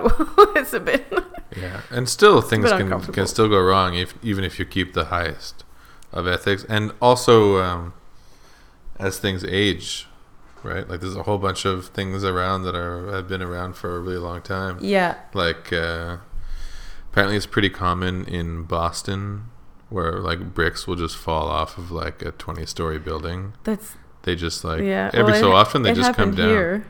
Oh Yeah, yeah, some wo- where that's that some that, woman that got killed. slab, Woman. Uh, poor lady got uh, Crushed killed by by, a- that by that. Um, it was a piece of uh, concrete, I think, off of the uh, uh, the face of a building. She was just sitting outside or something. on a- Yeah. On a on a, like I'd- restaurant. I patio. heard that she was there. I think it was. I don't know. Maybe this is just. like Urban her legend now. engagement night or something. It He was like a gonna yeah. It was something like that. It was an engagement or a birthday or something. And I remember reading Yeah. that she was down downstairs at restaurant with her boyfriend or Mhm. fiance or whatever, and that he had asked her to switch seats or something. Oh gosh.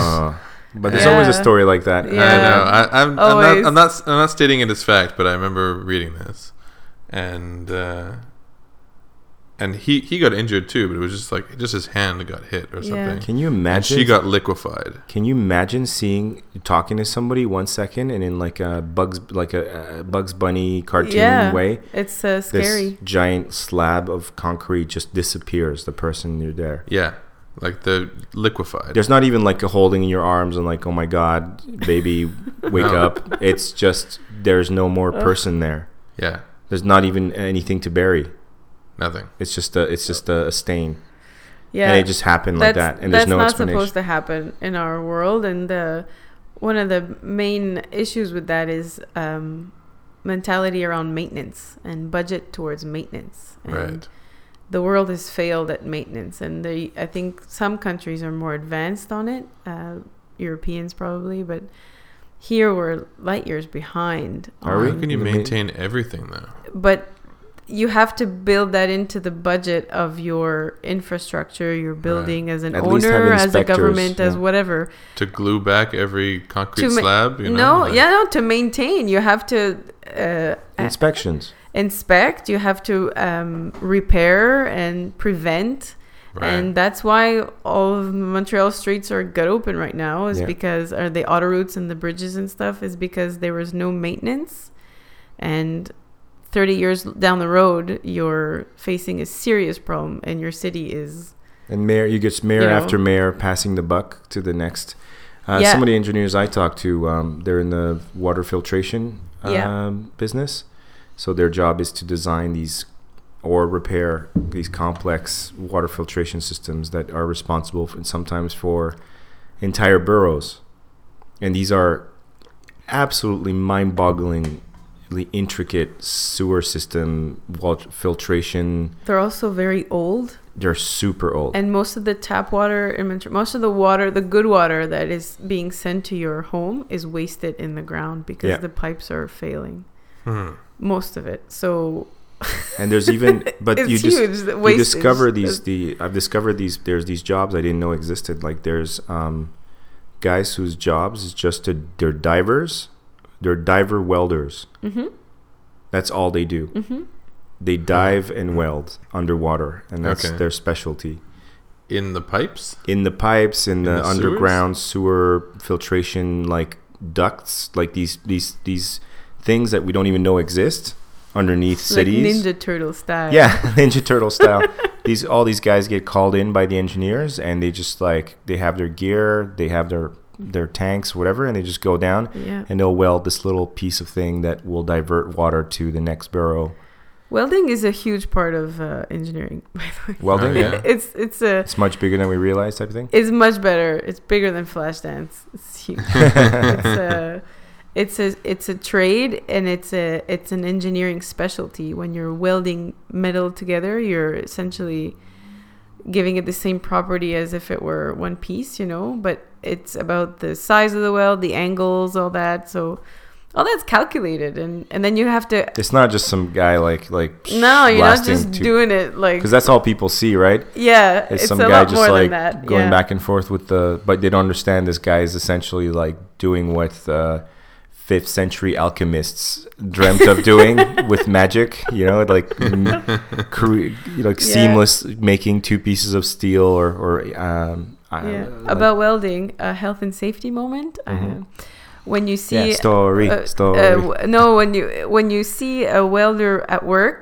and you see the glare from his uh, weld, Don't look. don't look. yeah, should never look. That can at it fuck you right up, right? Yeah, don't look. Even I, if I it's kind of far. instinctively knew that because even out of the corner of your eye, you, it's like looking into the sun.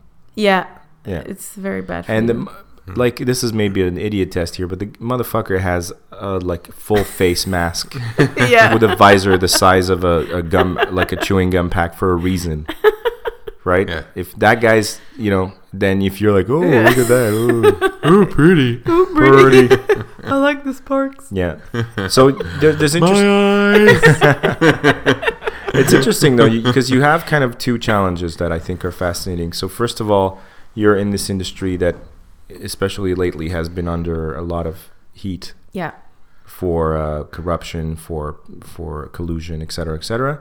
But then, but also you're, um, as Richard said earlier, like you're in one of the most male, um, like traditionally male. traditionally, yeah. I'm sure it's changed, right?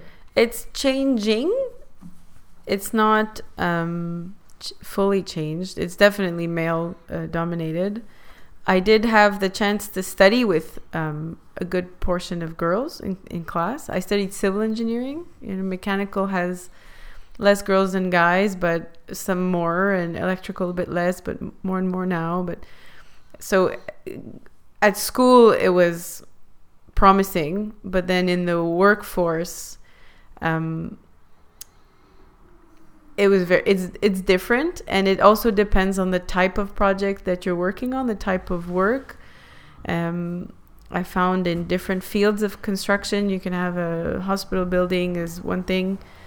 There was more women. Some people wonder well the, the technical aspects are uh, often biochemical and things like that. So a lot of women study some of those The science, okay. yeah. But the like the, the scientific parts the physical parts are still. the still physic mainly part are of course mainly dudes, and uh, when you're talking about construction management yes. I see more and more construction workers actually uh, lady construction workers. They're That's learning the trade and coming out and but they, they are also trying to make their place. It's not it's not easy Have you encountered? Have you had to sort of push back um, because of maybe what is a male culture? Have you ever encountered any sexism or Um, difficulties with within that environment? Uh, personally, not so much. Um, probably more, but I'm I'm maybe too uh, involved in that world to notice if it was a sexist comment or a joke, and I, I might have not even noticed myself. you Okay, know, well, like- I, I didn't mean like like guy like hey baby like not that kind of No. more like maybe not taking you seriously because they're used to like a 55 year old uh, you know salt and pepper mustachioed guy giving him Yeah. orders. Have you have you? I would say uh, I don't know. It's a tough question because I I'm also younger. Yeah. So as a younger person, you have less Your mustache also hasn't experience. grown in fully. Yeah, yet. yeah, You're still but- growing the mustache. But uh, I'm, yeah, I'm growing it in slowly, slowly. I feel like mustaches are a thing in construction. Yeah. I don't know why. They, they're like a, a, a, a badge of a badge of honor. yeah. Is that true? Is it? Is there a lot of more mustaches on construction sites On construction sites, than in general population? have we stumbled upon I have to phenomenon? say yes. Yeah, I don't know. No. Mm. Maybe it's some sort of form of protection from maybe. from the Elebits. Yeah. Some- keep that but sorry, Some, anyway. uh, no, uh, no, I was gonna say some uh, working environments can't don't even allow you to have any facial hair. oh, that's right. It could yeah, catch fire. some- yeah. Sometimes it's very Makes sense. dangerous. Is it a health and safety thing? Yeah, like in a Ah. refinery, like if a guy shows up with stubble, he gets kicked out. He doesn't even get to go into work. Because his face could go on fire. Yep. Whoa. So Ah. you mean you know that's happened, right? Uh, Some like Yeah. they didn't think too think too too much about it until one day someone's face fucking lit up. Yeah. Yeah. So some Oh, environments are very uh, Yeah. restrictive. Zero days sense. without incident. Yeah. uh, No, it's a it's a little um, hard to think about, but it's true that um, you do feel a bit like you have to prove a bit more. You have to be um, very cautious about the the way you uh, sort of carry yourself. Sometimes you want to. If you have a point to make, or you have, uh, you're fighting for um, some kind of uh, argument, you know, um, playing it out is tricky because you don't want to be the hysterical woman in the meeting because that's the first thing people will comment on is Really? That's yeah their it's hard um, Okay, so if you're if you're adamant about something that, that you they might play the oh she's being hysterical card. exactly or that, if you're- that- I've heard that and- yeah I've like, heard that If you're in a the guy halls. and you raise your voice, then you're authoritative. You're passionate. yeah. you're passionate but a woman will be emotional Hmm. but she's just as passionate as you are and yeah. She's just okay So, with talking about yeah, those it's- emotions. unfortunate that it's still we're still in those archaic It's a bit old uh, school, yeah. it's it's old school But it doesn't get more old school than building. Like that's the that was a guy thing since the day we stopped roaming. You know, Yeah. like yeah piling shit and building and That's true. Uh, I think though that the um, I've seen the benefit of a balanced um, management team, a balanced uh, leadership, gender wise. You mean? gender wise, Mhm.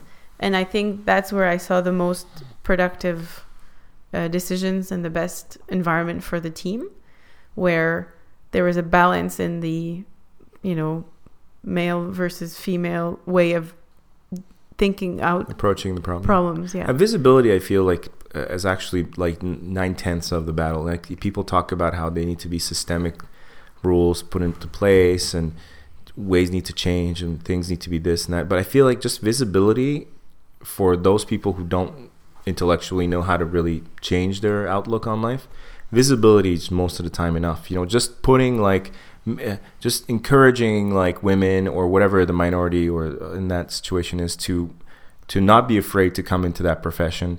You know, once you've seen a couple, you know, every every person that's kind of simple-minded uh, and not very aware or not very progressive in their views, uh, whenever they've become okay with other races, other religions, other whatever, it's because they've they've gotten to know a few people and realized that there was no boogeyman there. There was just another person with a different lifestyle. You know. Yeah. So just seeing more women in those command posts, I'm sure, has done a lot, a lot more to kind of not make some of these old school guys kind of freak out all the time. They're like, okay, yeah, wait, this is definitely. and this is more normal now. This is not a. They're not trying to.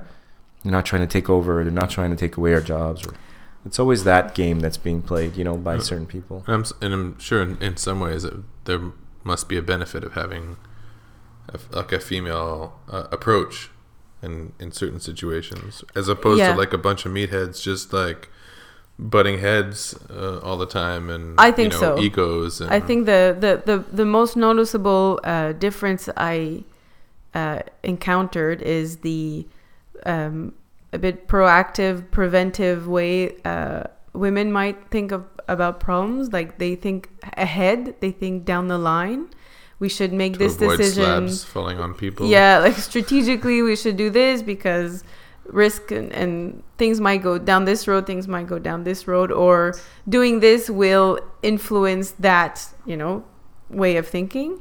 And uh, men most often just fight fires as they come. They just and they're cowboys. they're They- cowboys. they're They deal, yeah, takers. yeah. They're They deal with the like- It's one crisis at a time, but they deal.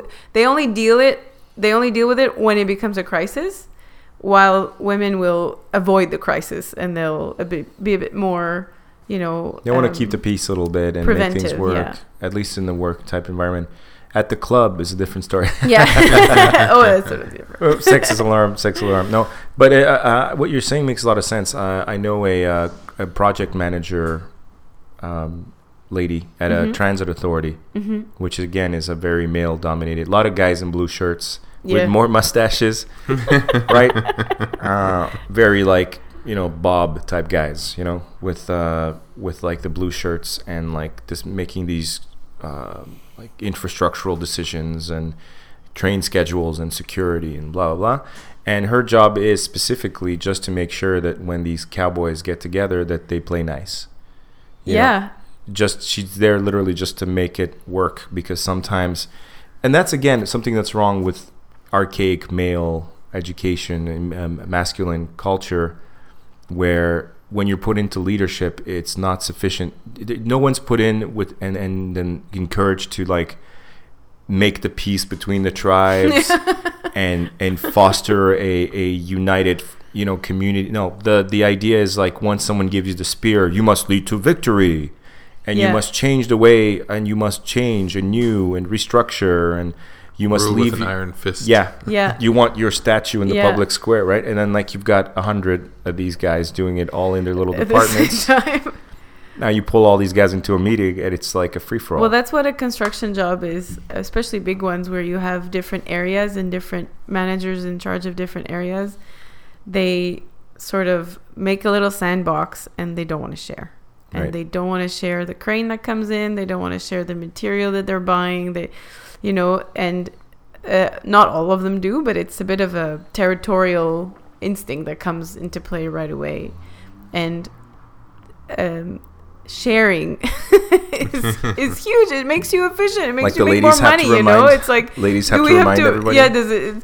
I just think that the the the a balance in leadership takes uh, takes a whole other turn to the team and to where it, it can go into to the efficiency of, of M- its men also behave Huge. better when there's women around i've noticed this Uh, yeah, uh, yeah. My They- bosses often um, apologize for swearing. I'm like, guys, it's okay. I- They I don't. can- There's this I can thing, say- I can say the f bomb. It's fine. I mean- I mean- am not twelve. again depending on the context men can also act dumber if there's a woman around if, if she Yeah. especially if she's is attractive right yeah. then uh, guys iq Yeah. drops really fast but uh, she herself this this uh, a project management lady she has told me like over her career she has literally broken up fist fights Oh yeah. These are like office yeah, guys. Yeah, these guys can Hmm. sometimes they, the people get upset and um it's not right to get upset and to throw shit, you know, but yeah some guys do that. It's forgiven right away and then, you know, they make up and then it's done, you Right. know. But it's is it is it a way to act in a business setting? No. Uh, could it is Fuck it no. le- is it more forgivable because you're in a construction cabin? i don't know Ugh, I Maybe, don't know. but not you know, maybe, but one I of mean, the- it's testosterone is pretty high in those camps too. So One of the obstacles with some of these things too, these old ways of doing these old boys club type of behaviors, is that sometimes these kind of let's go fix this in the back and just have a have ourselves a uh, you know fisticuffs were kind of organic ways of not having to establish new regulations again, right? yeah, So or new Barry- procedures like how are we gonna do this next? Barry time? and JoJo didn't get along. Uh, they went outside. Barry whipped JoJo's ass. They came back in. They're like, "All right, JoJo can have the material."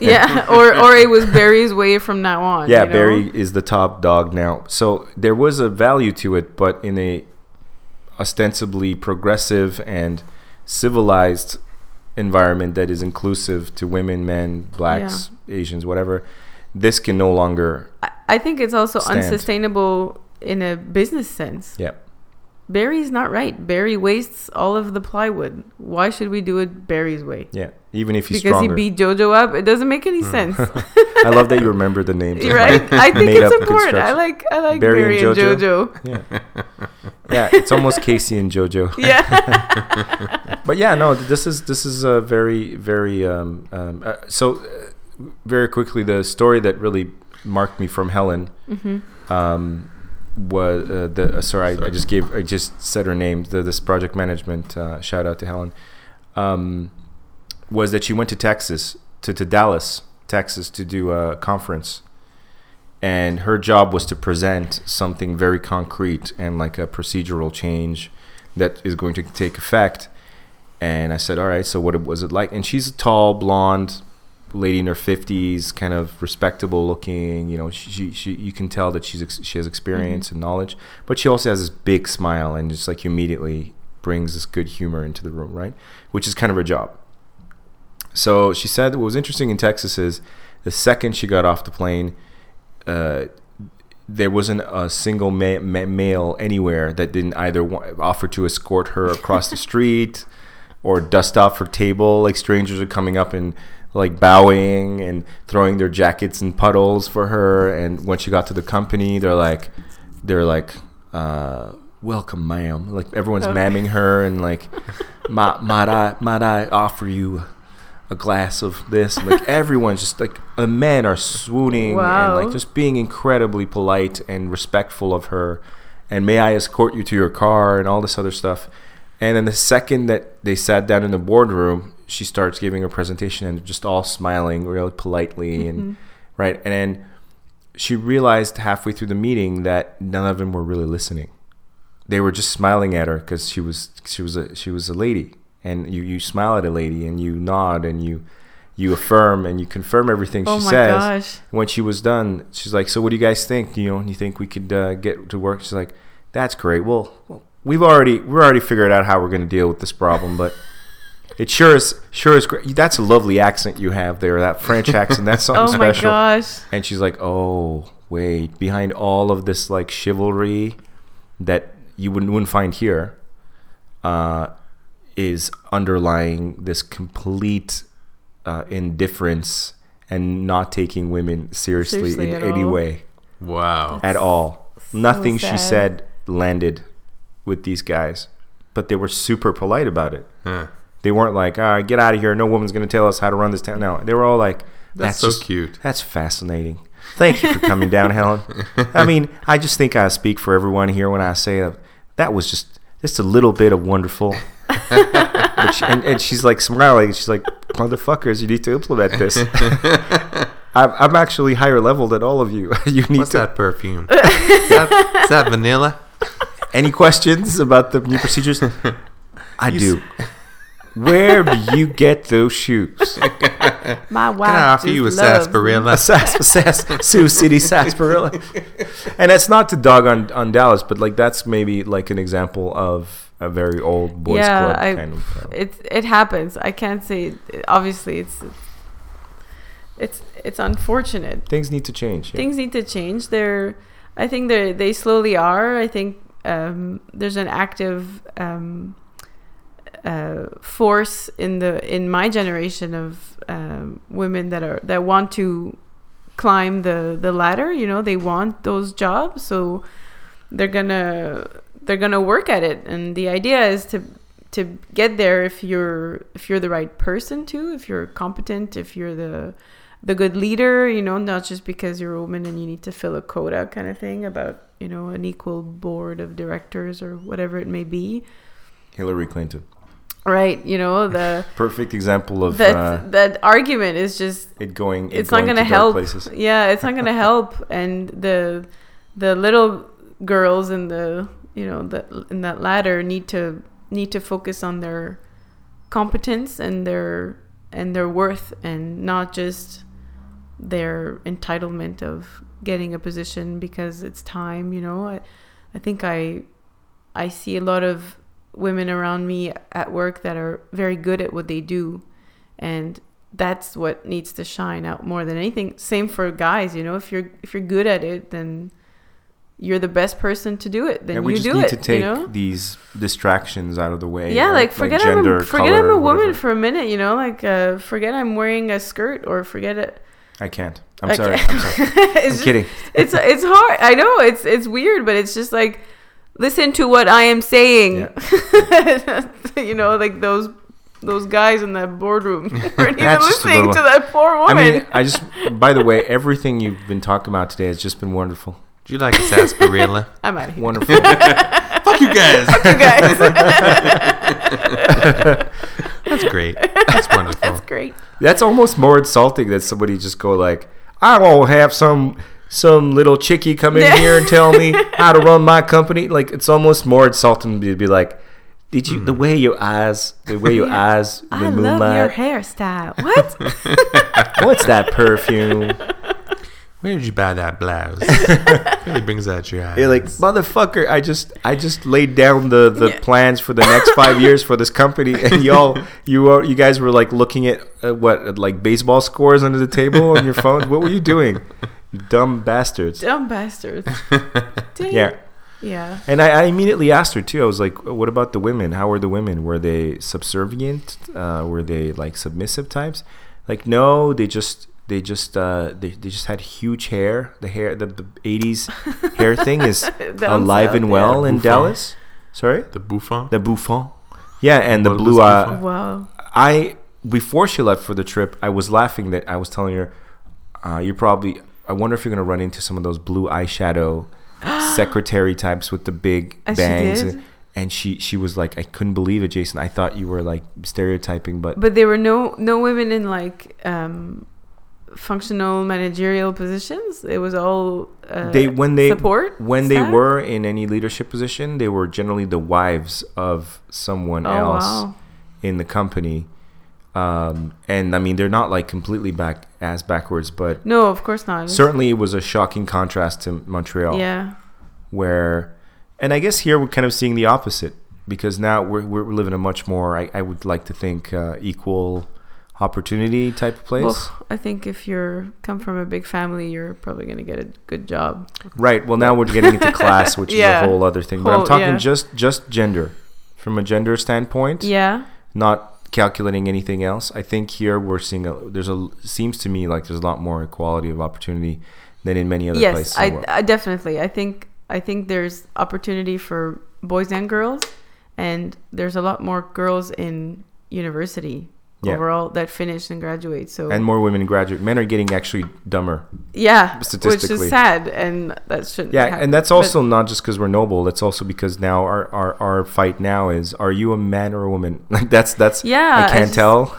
I find it, it it's it's it's irrelevant. Just you know, you like the subject, go to school, do well, uh, live, do it, do have get the job. That's what you want, you Yeah. know, and and um, do your best at it. I don't know why it's so.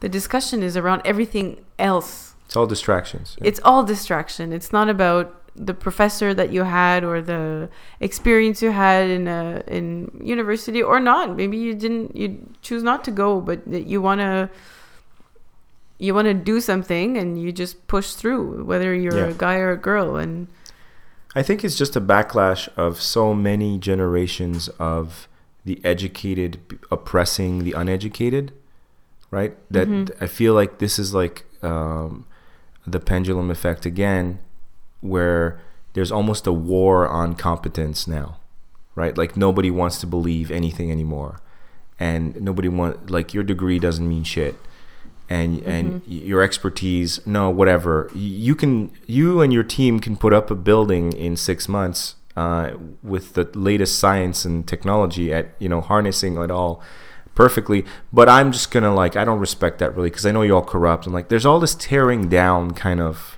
yeah.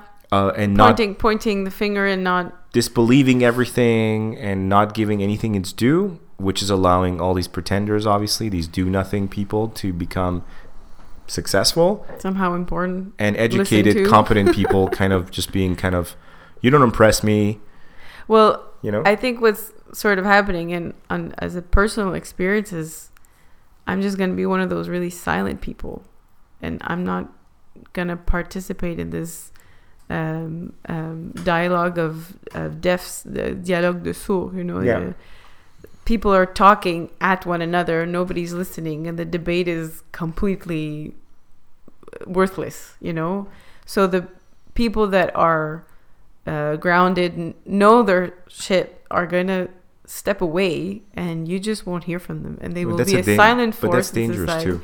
Yeah, it's very dangerous, but it's been happening for a long time. I mean, that's why we have Trump and versus Hillary Clinton in the U.S. You because know, like the this- smart people have given up and are just like, "Fuck this! I'm not voting anymore." I I know it's all fixed, and and the only people still in the game are the the, the, the no offense, but like the monkeys. They, they still like think that they have a say. Yeah, You but know- it's it's. I think it's just it's everything is blown out of proportion. Yeah. And nobody knows what to do anymore. Nobody knows what to think. Nobody knows how to formulate an opinion. Also, you know, you're just so told over and over what to do, what to think, uh, that you can't even think for yourself. Yeah. So you, yeah, you can go to school or not, or then, you know, you don't go to school and then, uh, I don't know, you, then you start hating people that did go to school. But why? Yeah. and and vice versa, the oppressing and not oppressing, and it's it's, it's a little crap. It takes it takes all kinds of people to make a, a world work. You know, where whatever happened to that? Whatever happened to everybody playing uh, uh, their role? You And know, actually- not their role, but playing a part and playing the part Yeah. they want to own. Valuing the, the moderate, valuing like valuing the people, the moderates of our society, uh, as opposed to only listening to the, the, the extreme sides. Right? Exactly. Like not giving any value to a, a guy or a girl who wasn't particularly rich, wasn't particularly poor, wasn't a genius in school, wasn't shit. Yeah, hit the bricks, got their little degree, mastered their their field, and does the very best job that they can. Like nobody gives a shit about that. You, they, they'll so pay more attention to the do nothing person, the Kardashians of the world, or they will worship at the altar of Elon Musk, who It's- of course deserves Yeah.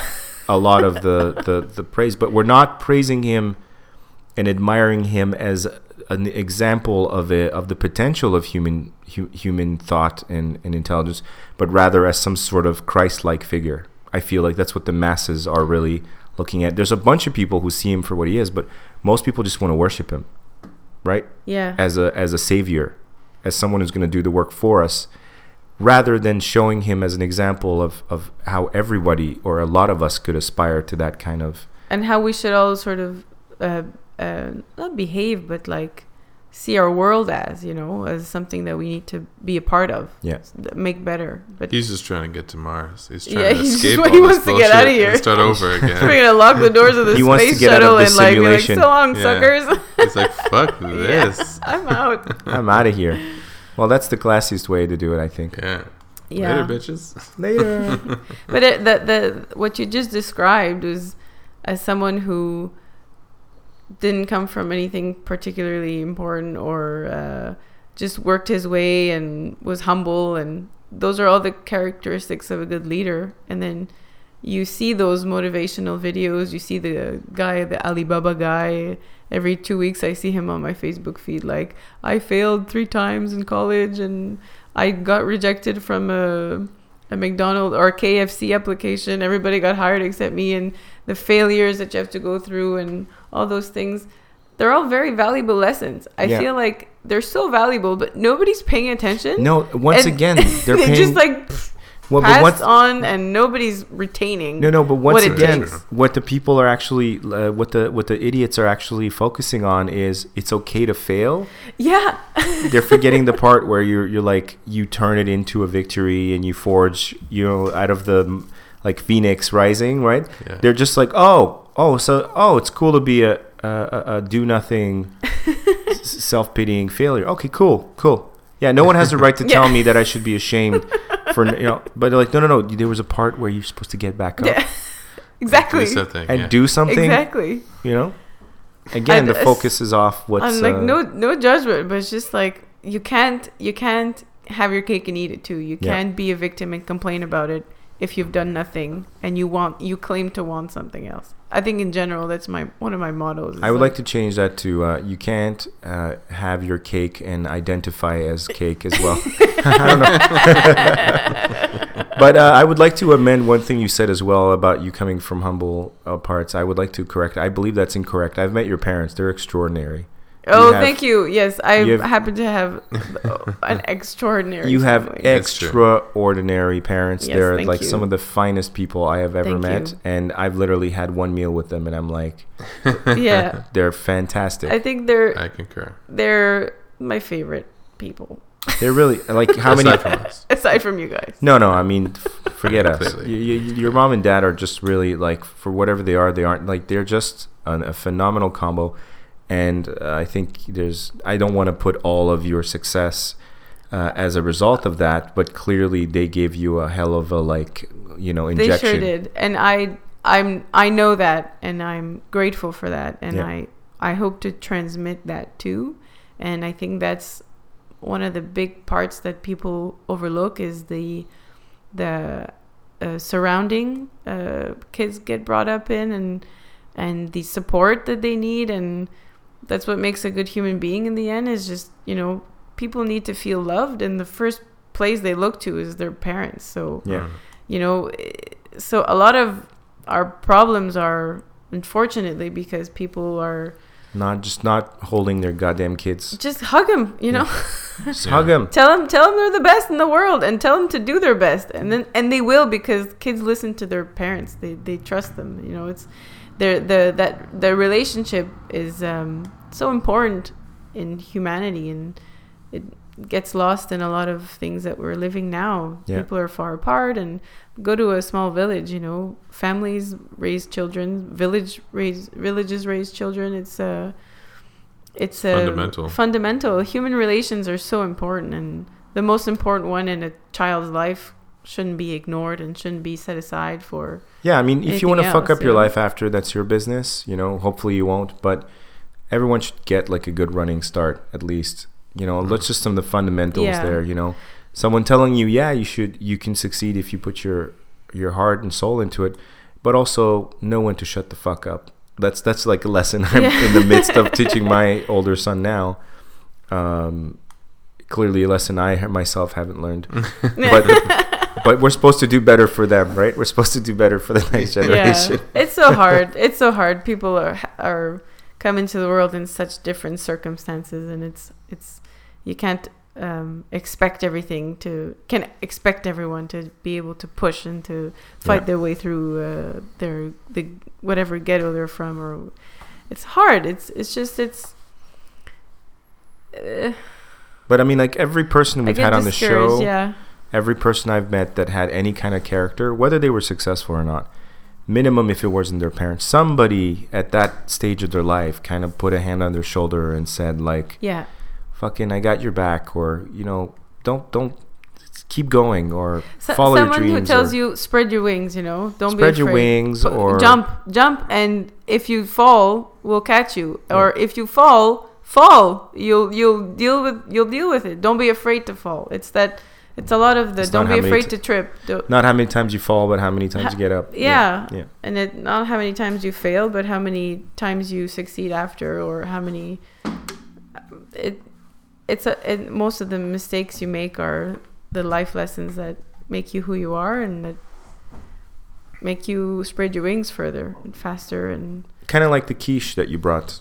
yes I think that's a that, that's an example of giving people love. success eggs and cheese and, stuff. that's one reason that's minimum one reason why you're gonna have to come back uh, to to talk to us Yes. again because your cooking skills i love to feed you guys. like this man across from me uh, are exceptional.